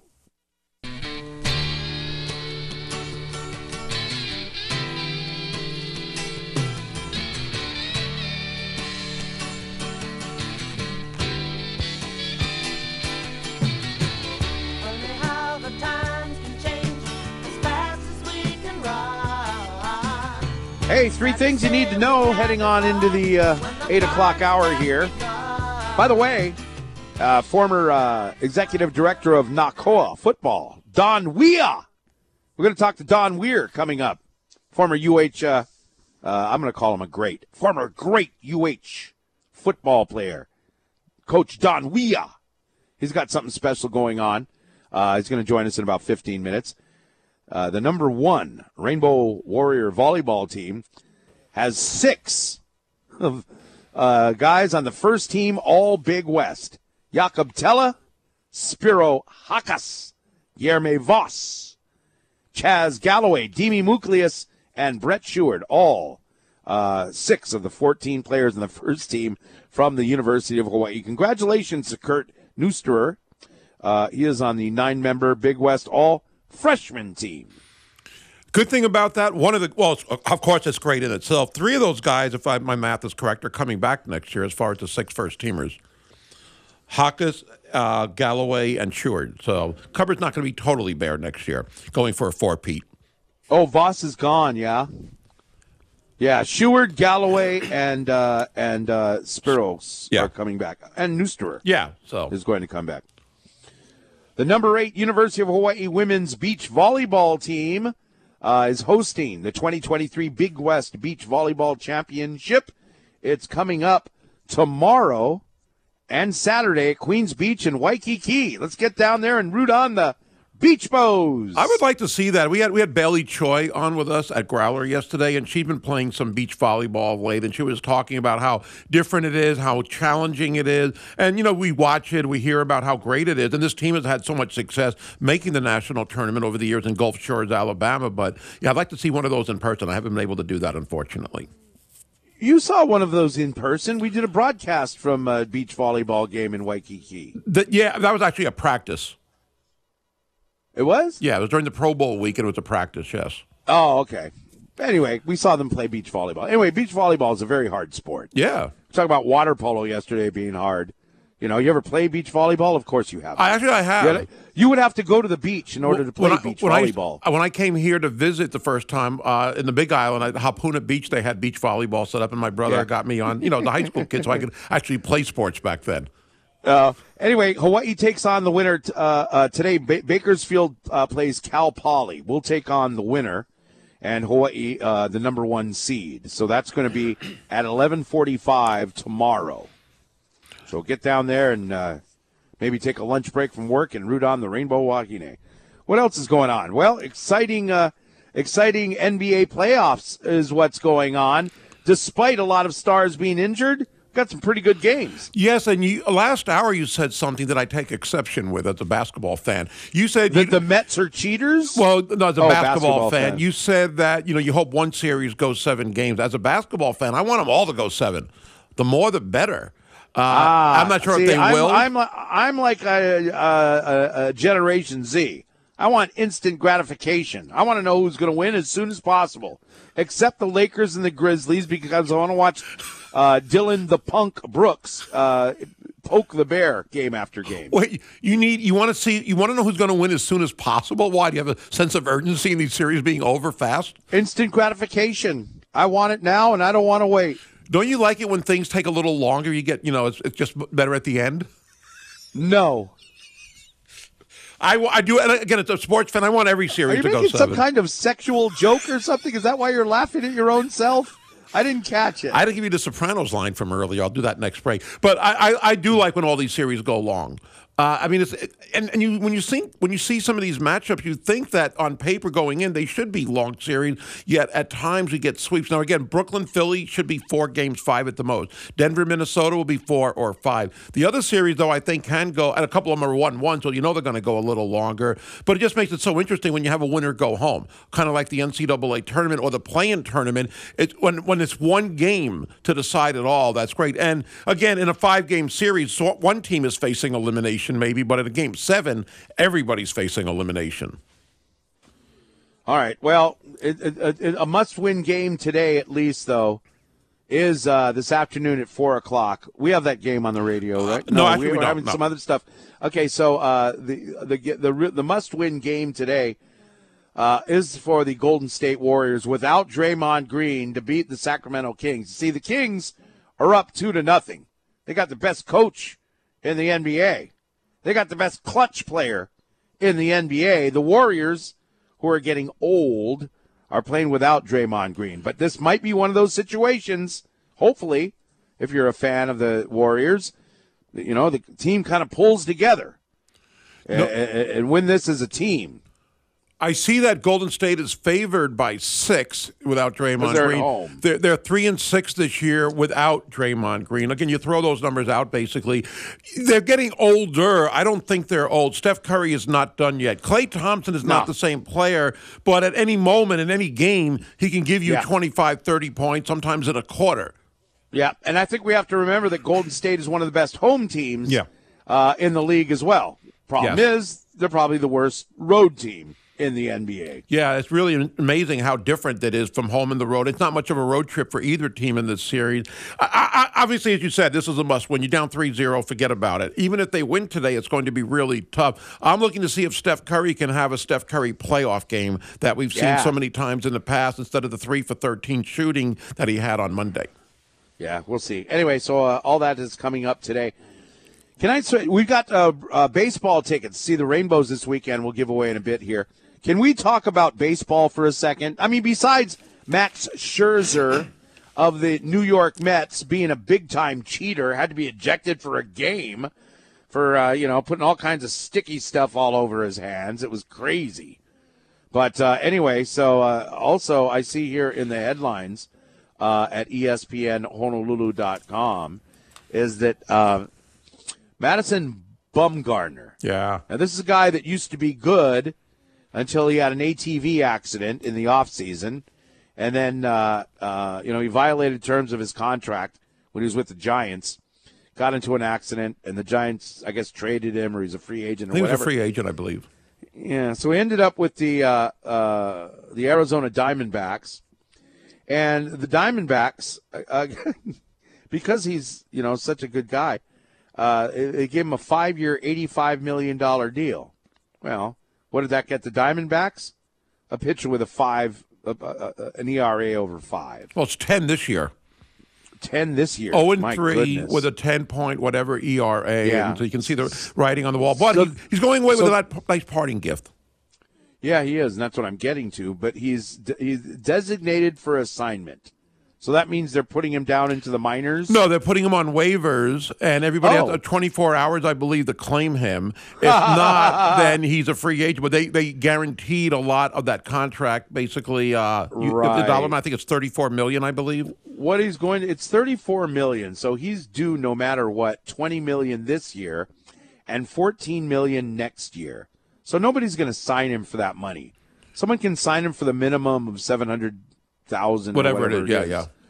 but uh, yeah nobody's going to sign him for that money but hey you know what who's the big winner Madison Bumgarner It's too bad in a way. I mean, again, he's near. I don't know how old he is. He's got to be in his mid thirties, I would think. But when he was on the San Francisco Giants, some fans might remember the World Series here, and I think it was 2014, right around there, when they beat Kansas City, and he pitched. I believe it was a Game Seven on two days rest. Two days rest. Wow. And he got the win. He's also one of the better hitting pitchers over oh, his Oh, career. right. He's pretty good at That's hitting right. some home runs. He might have even, I'm pretty sure he's actually pinch hit at times, at least with San Francisco. Hey, you know what? I, I would think it's okay. He's 33, by the way. Oh, okay. But I would think that somebody could pay him seven hundred thousand dollars. He might have something. Maybe maybe he's not a starter. Maybe he's a a, a, a, middle guy or something. They call middle relievers, not middle guys. No, I call him middle guys. Uh, What's going to happen if anybody signs him? They'll sign him to a minor league contract, which means they'll put him in AAA maybe for you know a tune-up starter or two and see if he's good enough to maybe make the major league roster. But yeah, I don't think he's done playing baseball as long as he wants to. Uh, and again, if you're getting paid all that money, doesn't need to right away. But yeah, I think somebody will try to sign him. It's going to be a low risk deal, and hopefully he can work himself back up because yeah, he was that good, and it was kind of quick for him, kind of like we talked running backs last hour, where his pitching efficiency went down rather quickly. And he's not that old when you look at 33. Not, No. not over the hill yet. wow, show Shohei. The Angels must really be bad. I'm looking at something here on ESPN.com, and uh, Shohei Ohtani is uh, win loss record is 15 and nine, yet he has a 2.33 ERA. It's like his team must be so bad. Like he's good. When is that? When is that number from? Not this year, of course. Is that from his? Uh, not from his career? Is that last year? Oh, I thought it was this year. no, I thought it Chris. The this year. season started a month ago, so I don't think Oh, he pitched in was last 24 year. games. Maybe that was Maybe that was last year. Maybe that was last year. The number they His flashed up there. ERA has been really, really good, and I, I've said I don't think he should have been the MVP two years ago when he did win it.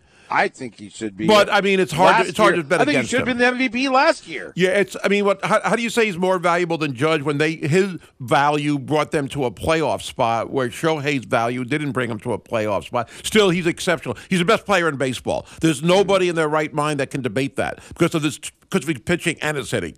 I mean, Aaron Right. Judge is a better hitter, but Shohei is so good at hitting and so good Aaron at pitching. Judge is a better. Aaron Judge is a better home run hitter. well, he also had like 130 something RBIs or whatever it was last year. because he hits a lot of home runs. But still, that's he, he's not. He's, but it's not. He didn't. He, he didn't get all of his RBIs via the home run. Though he got a lot of them, though. So you're right. But he also I- hit. He probably hit I- about here- 270 or two. No, Aaron Judge I think had a pretty good average last year. He was going for the triple crown for a while. Oh, okay. Anyway, here's what I'm predicting: Hawaii's Josh Rojas and Shohei Ohtani next year will be New York Yankees Wow. or Dodgers.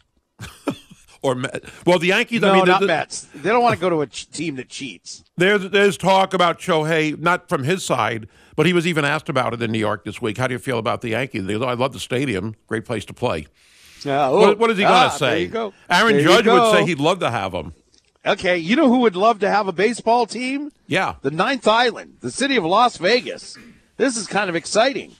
The Oakland A's have agreed to purchase land near the Las Vegas Strip to build a 35,000 seat stadium. It's going to cost them 1.5 billion, and you know what? I bet it when it's all said and done, it'll cost 1.5 billion. they they're going to need it in 2 years. And you know what? I bet they build it in 2 years. You see, it's a public-private partnership. And uh, Governor Ige is not involved in this stadium deal here. But he will have a statement about it coming up. Why the delay is taking place. He'll have, a, he'll have a statement about the building of the stadium in three weeks. the uh, uh, yeah, Yeah, he will. they'll actually have somebody in charge of of building this stadium, as opposed to people who can't decide who's in charge. But this is exciting for people in Hawaii. I hear. Las Vegas is the ninth island. This gives us another home team. Let's go A's. I understand Donna Mercado Kim is going to have a press conference about the new stadium in Vegas coming up later today. You know, Well, I hear yeah. it's 2027 that, and that's you know it's four years before they can move. Even though the lease is up in Oh. Oakland in, in two years, but I don't know what they'll do after that. But it looks like 2027, which seems almost Okay. long. Right. Okay. So okay. So their lease is up after next year. After next year, yes. 2024. Yeah. So doesn't that mean they can leave? Yeah, but they don't have a stadium in Vegas to play in yet. I mean, they they got the land right now. Oh, and I it's, see. It's a mile from Allegiant Stadium and a mile from T-Mobile, west or east. So I don't know exactly, but it's right near the strip, as you said. But they even, you know, they again, it's going to take a while before they start construction Why? because you have to send all the bids out, and then Josh Green. I, I, don't, I don't know if it's along the same lines as that, but that's what they said in They the have to do an RFP. Yeah, and, yeah. But they're, they're, they're, they're, there's some there's a structure on the pro, on the land that they bought, but they won't able to be able to tear that down until they do an RFP in another year and a half, and then something will get delayed. I, I read that it's on the same site. and I don't remember this. I remember the name in a way, the Wild Wild West Hotel. That's the name of a hotel. That's it a was. good idea. It was. I don't. It's not there anymore. it's like a cowboy themed hotel. I, I, I, I can kind of sense that, but I, I don't. Re- I remember the name. I don't remember that hotel though. Yeah. And I know you don't because you only you always spend your time at one hotel. You're like Norm in Cheers when you're at the blackjack table at the Cal. Yeah, that's me. You have that reserved seat. You never get That's up. how I roll. Well, actually, last time in December, I went to Las Vegas, and I was, I was, I was like in the neighborhood uh, casino. I can't remember what it's called. It's where the, all the rodeo guys stay when the rodeo's in town. Ah, is there something called South Point? yeah, That sounds okay. yeah. There is South Point. Okay, that's where I was hanging. I don't know if that's where they are, but there is a hotel there. Yeah. That's where the Cowboys were. I took pictures. Go look at my post. You took pictures of cowboys. It was very cool. 817 with the sports animals.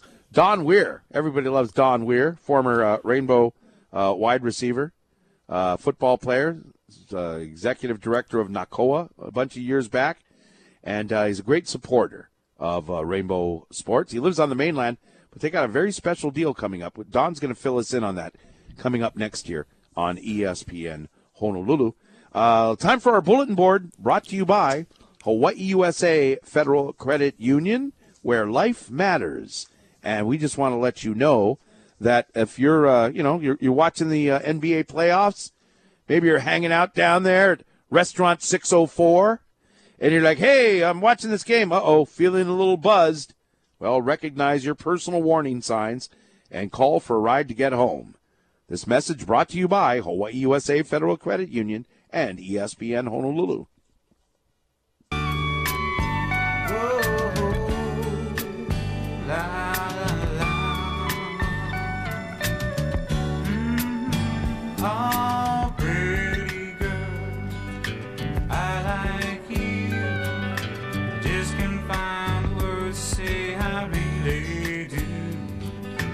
Admiring you, desiring you, just loving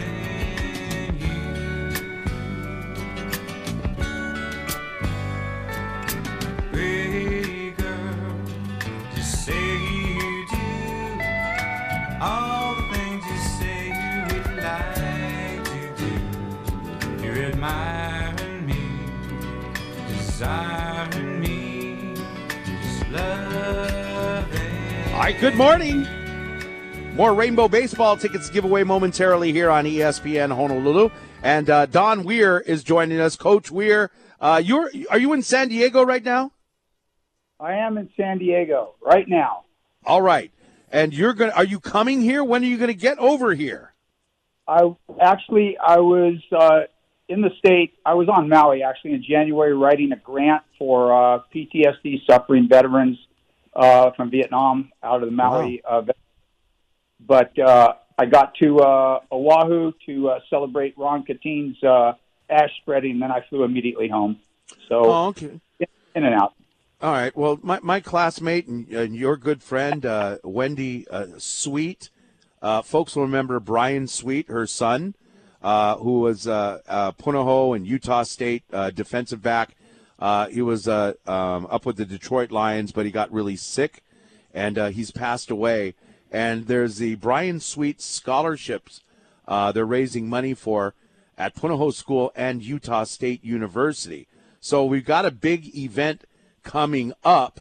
Can you tell folks what's going on? Well, there's a there's a uh, a golf tournament going on on Monday, and then following is the 19th hole party where there's uh, auction and prizes uh, to be uh, given away uh, for forty dollars. How can you beat it? Uh, full full meals, uh, uh, beer, wine, uh, camaraderie, uh, s- sweets. Uh, many of uh, Sweets uh, Brian's um, teammates will be there.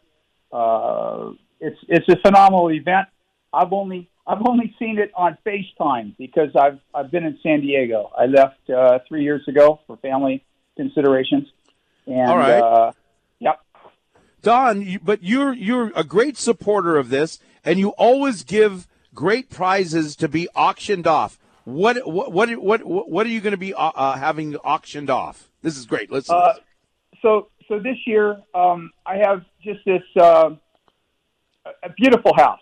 It's big. It's like 3,600 square feet, 50,000 gallon pool.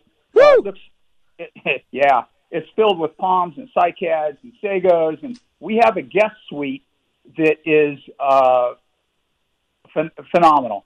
So um, what what I would like to do uh, is, uh, and I have will do, is uh, seven days, six nights here at the house. Um, the, vis- the the guests, if they want to eat with my wife Colleen and I, uh, they are more than welcome to. Uh, I sent you an email of tonight's menu. My brother's coming into town. Uh, tomorrow night's menu as well. We, you know, uh, ma- homemade. Everything's homemade. We we we love to cook, and so uh, our guests are are just that. Uh, welcome uh, to join us. We live right above two major golf courses, uh, Singing Hills Golf Course and Cottonwood. Uh, so if golfers are so inclined, Uh, this is a great place to hit it every single day. Okay, Uh, this so- this is this is what Don's email said. He says uh, his his menu tonight: homemade manicotti with homemade meatballs and tiramisu. Tomorrow, grilled hamachi steaks drizzled with olive oil and a Greek salad. Huh? I like tonight's. Don, Don, do you go? Don, you go out and catch these fish yourself, right? Yes, we're uh, we're down in Baja quite a bit. We have a house about 400 miles down at the It's a lot of houses. Do you have a guest house there? Uh, it, it's yeah. It's, w- I'm I'm very fortunate, and I have great fishing partners that donated to Kailua, Kailua Canoe Club, where we did scholarships there, uh, doing fish fries. So uh, not only is it seven days and six nights here at the house, uh, but uh, I, I'm going to donate uh, seventy thousand uh, Hawaiian air miles to help whoever uh, bids to get here.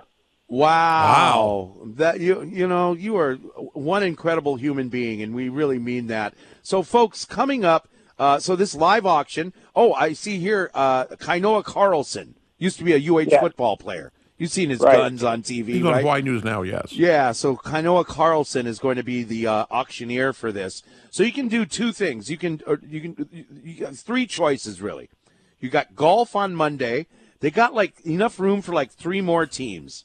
So you got golf on Monday and then dinner. So you can do dol- golf or dinner or golf and dinner. So the dinner includes a Lau Lau. Uh, it's a, a, a Lau Lau donated by Mike Irish. He used to be a UH Yep. football player. Now, why does Yep. Wendy write here the king of kimchi? Because he owns a company that makes it. Oh, okay. That'll do it. He's the kimchi guy. Okay. He's the king. Is that Senior Dickman I hear? Yeah, that's Yes. Dickman. Dickman's Yes. back Hi, there. Don. Aloha, how are you? Great, great. I'd like to be there for dinner tonight. I bet. Yeah.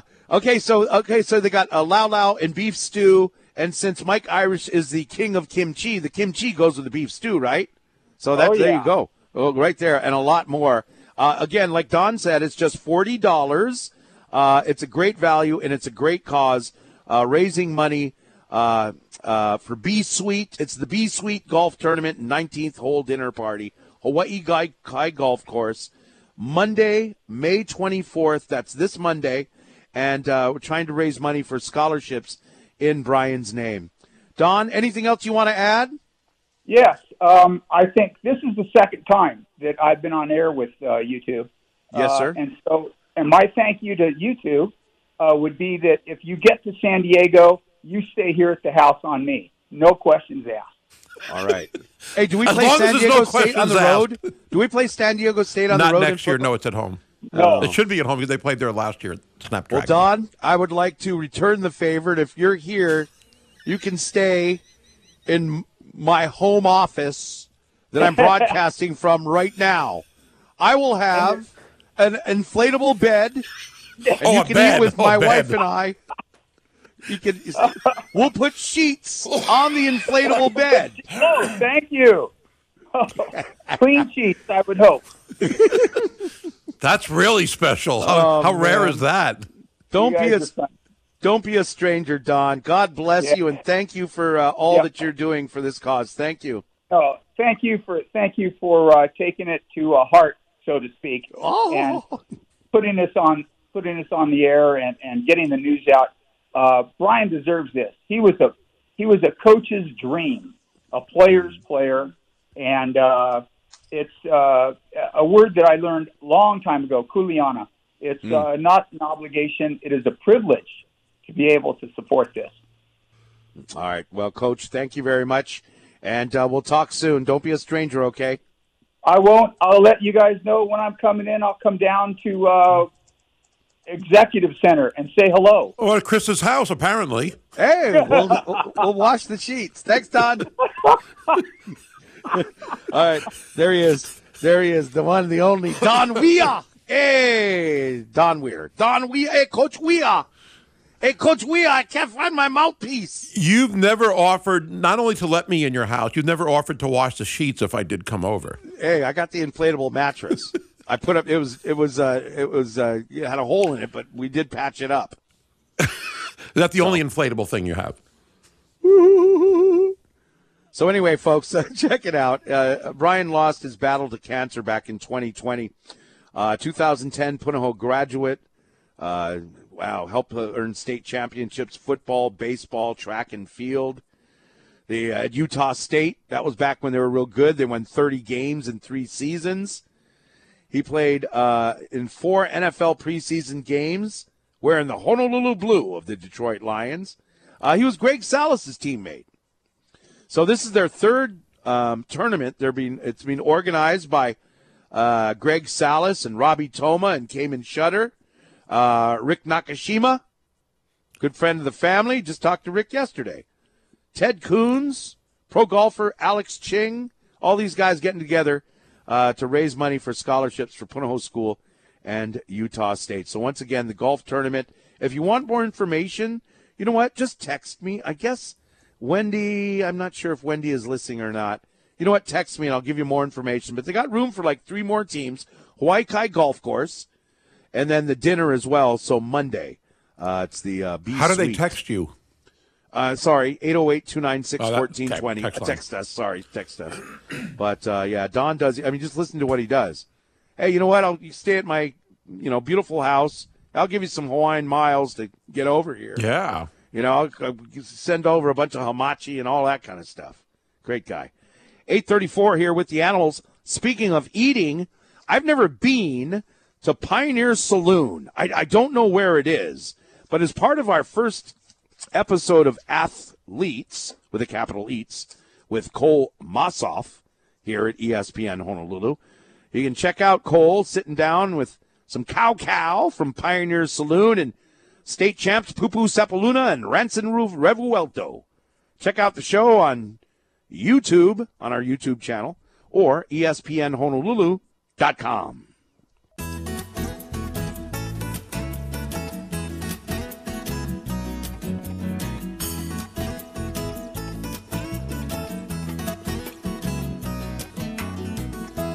Hey, where did we go? Came. Good morning. National Cheddar Fries Day. We're all about that today. You know what? Cheddar tater tots. How were the tater tots? Did you sample the tater tots at Growler, Hawaii yesterday? Of course, you don't even have to ask. Yes, that's pretty much all I ate yesterday. There was tater tots. you know what's silly is I, I the first time we went there, I was like, hey, okay, uh, they have fries or they have tater tots, and I'm all, Yeah. well, let's do it animal style and have fries mixed with tater tots. And then every time I do it animal style, all I do is just pick the tater tots out of the fries. So forget tater, forget the the animalizing it.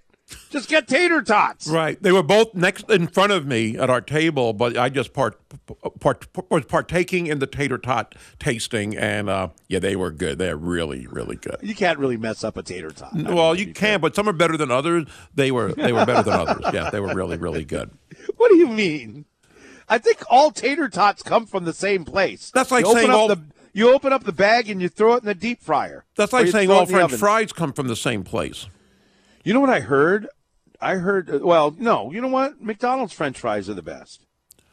Okay, so there was an article yesterday saying McDo- the secret is out on McDonald's French fries.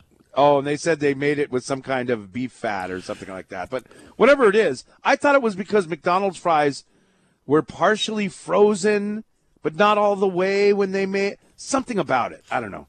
But this is, you know what? Here's some crazy news. It's not related, but this is crazy news. I wanted to bring this up. You see, they got a cat problem in New Zealand. For some reason, thousands and thousands of wild cats are out there endangering the bird population. So the government, this is the government New Zealand, they said they'd make catching these uh, wild cats fun for kids. so they're holding a cat killing competition Oh, for children. on. Yep. Parents aren't too happy about it. Neither is the Humane Society. See, because there's a bunch of cats, and it's like, oh, hey, we get to go kill these cats. What are you going to give uh, them? A bunch of running around with a bunch of what? That leads What to a lot of of questions. What are you going to give them, and what? How do they kill them? Well, exactly. And then again, do little kids know the difference between somebody's pet and a wild cat? Hey, here's an easy here's an easy one. He just lays there all day on my neighbor's porch. True story. True story. That's amazing. I thought those countries like New Zealand have a very low crime rate. They have strict gun laws, so there's not a lot of violence there. Yet you're killing cats. Well, I Randomly? mean, they're, they're wild cats that are killing the birds, and apparently it's a problem. Do you need the birds? why you need more it- birds? Okay, why not you get some? Why not you get? Why not you get somebody like Ace Ventura? You know, and, uh, right? Some kind of expert to ha- kind of handle this thing. Why go? Let's make it fun for kids. Hey, kids, how'd you like to kill a few cats? Remember, Alf liked to eat cats. That's right. Where's Instead Alf when all- you need him? Yeah. Where's Alf when you need him? Correct. All right. 808 296 1420 here. Uh, oh, hey, you know what? Uh, I got a, uh, I got a, I got an idea. Let's give away Rainbow Warrior uh, baseball tickets. Now that nobody's listening, the chances of you winning are better. You don't have to kill a cat to win them. So you can go either. We'll get four tickets to Rainbow Baseball against the the Dirt Bags of Long Beach State. I'm sorry, the long the bags of dirt from Long Beach State. Uh, we'll have four tickets. You can go Saturday night or Sunday afternoon, whichever is uh, easier for you. Call in now at 808 296 1420. And all you have to do is tell me, um, tell me, I got it one, Gary. Tell us who I can tell. the stadium is named after that they play their home games in. Huh? Wait, wait. Who? Long Beach State?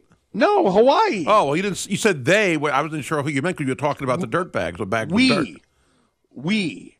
Call in at 808 296 1420. If you know the answer to that, we'll give you some tickets. That's coming up here on ESPN Honolulu. We'll be right back.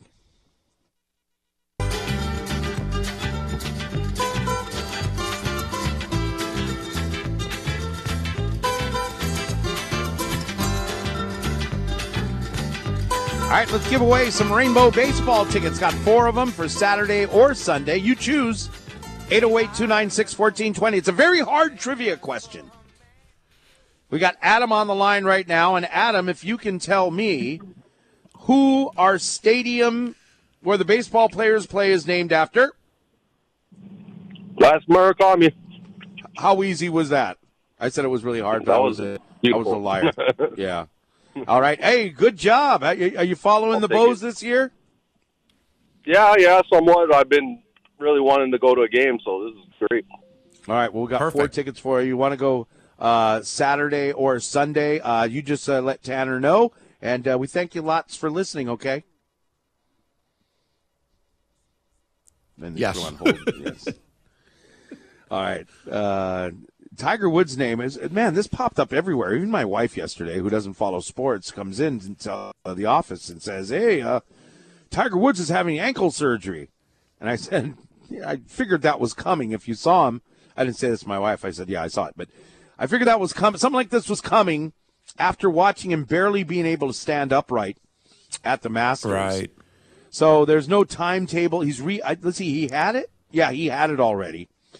He had the surgery already. He's uh, in the recovery process. Says I don't know if it's his agent or his doctor or somebody, but um, he's in the recovery process. So this is going to side. So obviously he's probably not going to be there for the U.S. Open coming up in May. I'm guessing, but uh, you know, still got a couple of other majors for him to, that he can uh, uh, play in, and it's nothing new. Uh, although this is sad, it's just nothing new. It's was it a, a fracture? It was a. Uh, it, it's in his foot, the foot that he hurt in the car accident. Uh, oh, post traumatic arthritis in his right ankle. You never heard of that post traumatic arthritis? Right. So it's after the accident, it develops arthritis, and that was uh, whatever they had to go in there and clean everything up. But um, so anyway, there's no timetable on how he's going to get better, but uh, it's uh, you know sadly we're going to probably read more and more about this stuff as Yeah. Tiger still continues to play golf. But man, can't help it. Love to watch him.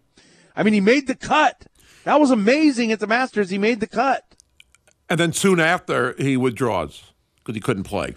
Well, he couldn't stand. So well, yeah, I part mean, of the was thing great of news golf that he made got to the be able cut. to stand. Yeah, I know. It was great news that he made the cut because that was in jeopardy after Thursday and even in Friday, the second round. You weren't. He was right around the cut line plus two, I Right. believe, and then he makes it. Then you hear that news. It was kind of sad. So I guess the PGA, I think, moved to May, and the U.S. Open's still in June, though, right? Oh, I don't know. I can't. I, I'm getting. uh, You could be right. I'm getting my majors mixed up a little bit. But yeah, it doesn't look like the future is uh, going to happen anytime soon for him, if at all. I mean, Ah, don't say if at all. I think he'll go out. He'll, he'll, he'll still be able to go out yeah. and play. You know, But you can Uh, see his career coming. I mean, at least on the PGA Tour, coming to a slow crawl is maybe the best way to put it. He's just not going to be the same golfer he was, maybe ever. And Yeah. making cuts shouldn't be what we're expecting out of Tiger Woods. But it seems like right. that's a big deal now that he makes the cut, as opposed to Mm-hmm. being in contention every Sunday just by showing up like he was in the past. Yeah, I mean he's 47. I mean, very rarely do you see. You know, I can't remember how old Jack Nicholson Nicholson.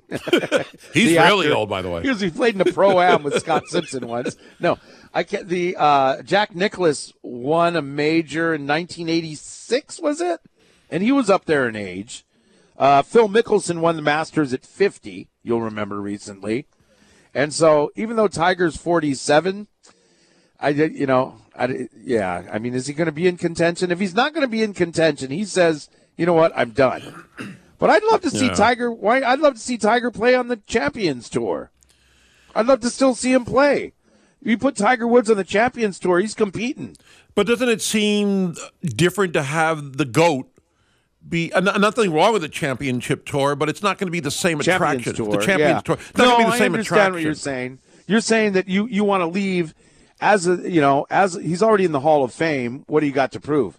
I don't know. Maybe he just wants to play golf. And that's fine. It he just- wants to compete. I I wouldn't mind it at all. I know what you're saying is you know it's it's you you need to go because he owns that virtual golf league with I can't remember Oh, who he's in partnership with, and he's a billionaire and he's uh, all his philam- phila- charity work, his philanthropic work, his charity work that he does, and uh, you know all that he does.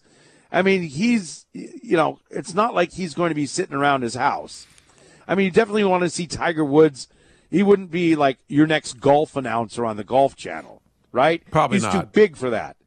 It's why, to me, Peyton Manning is too big, or Tom Brady. To me, Tom Brady is too big to be a television announcer. Yeah, and he's But supposed that's to what do it next do. year, right? It doesn't Yeah. seem right. It doesn't Yeah, seem I right. agree. Anyway, um, so that's uh, going on with Tiger Woods.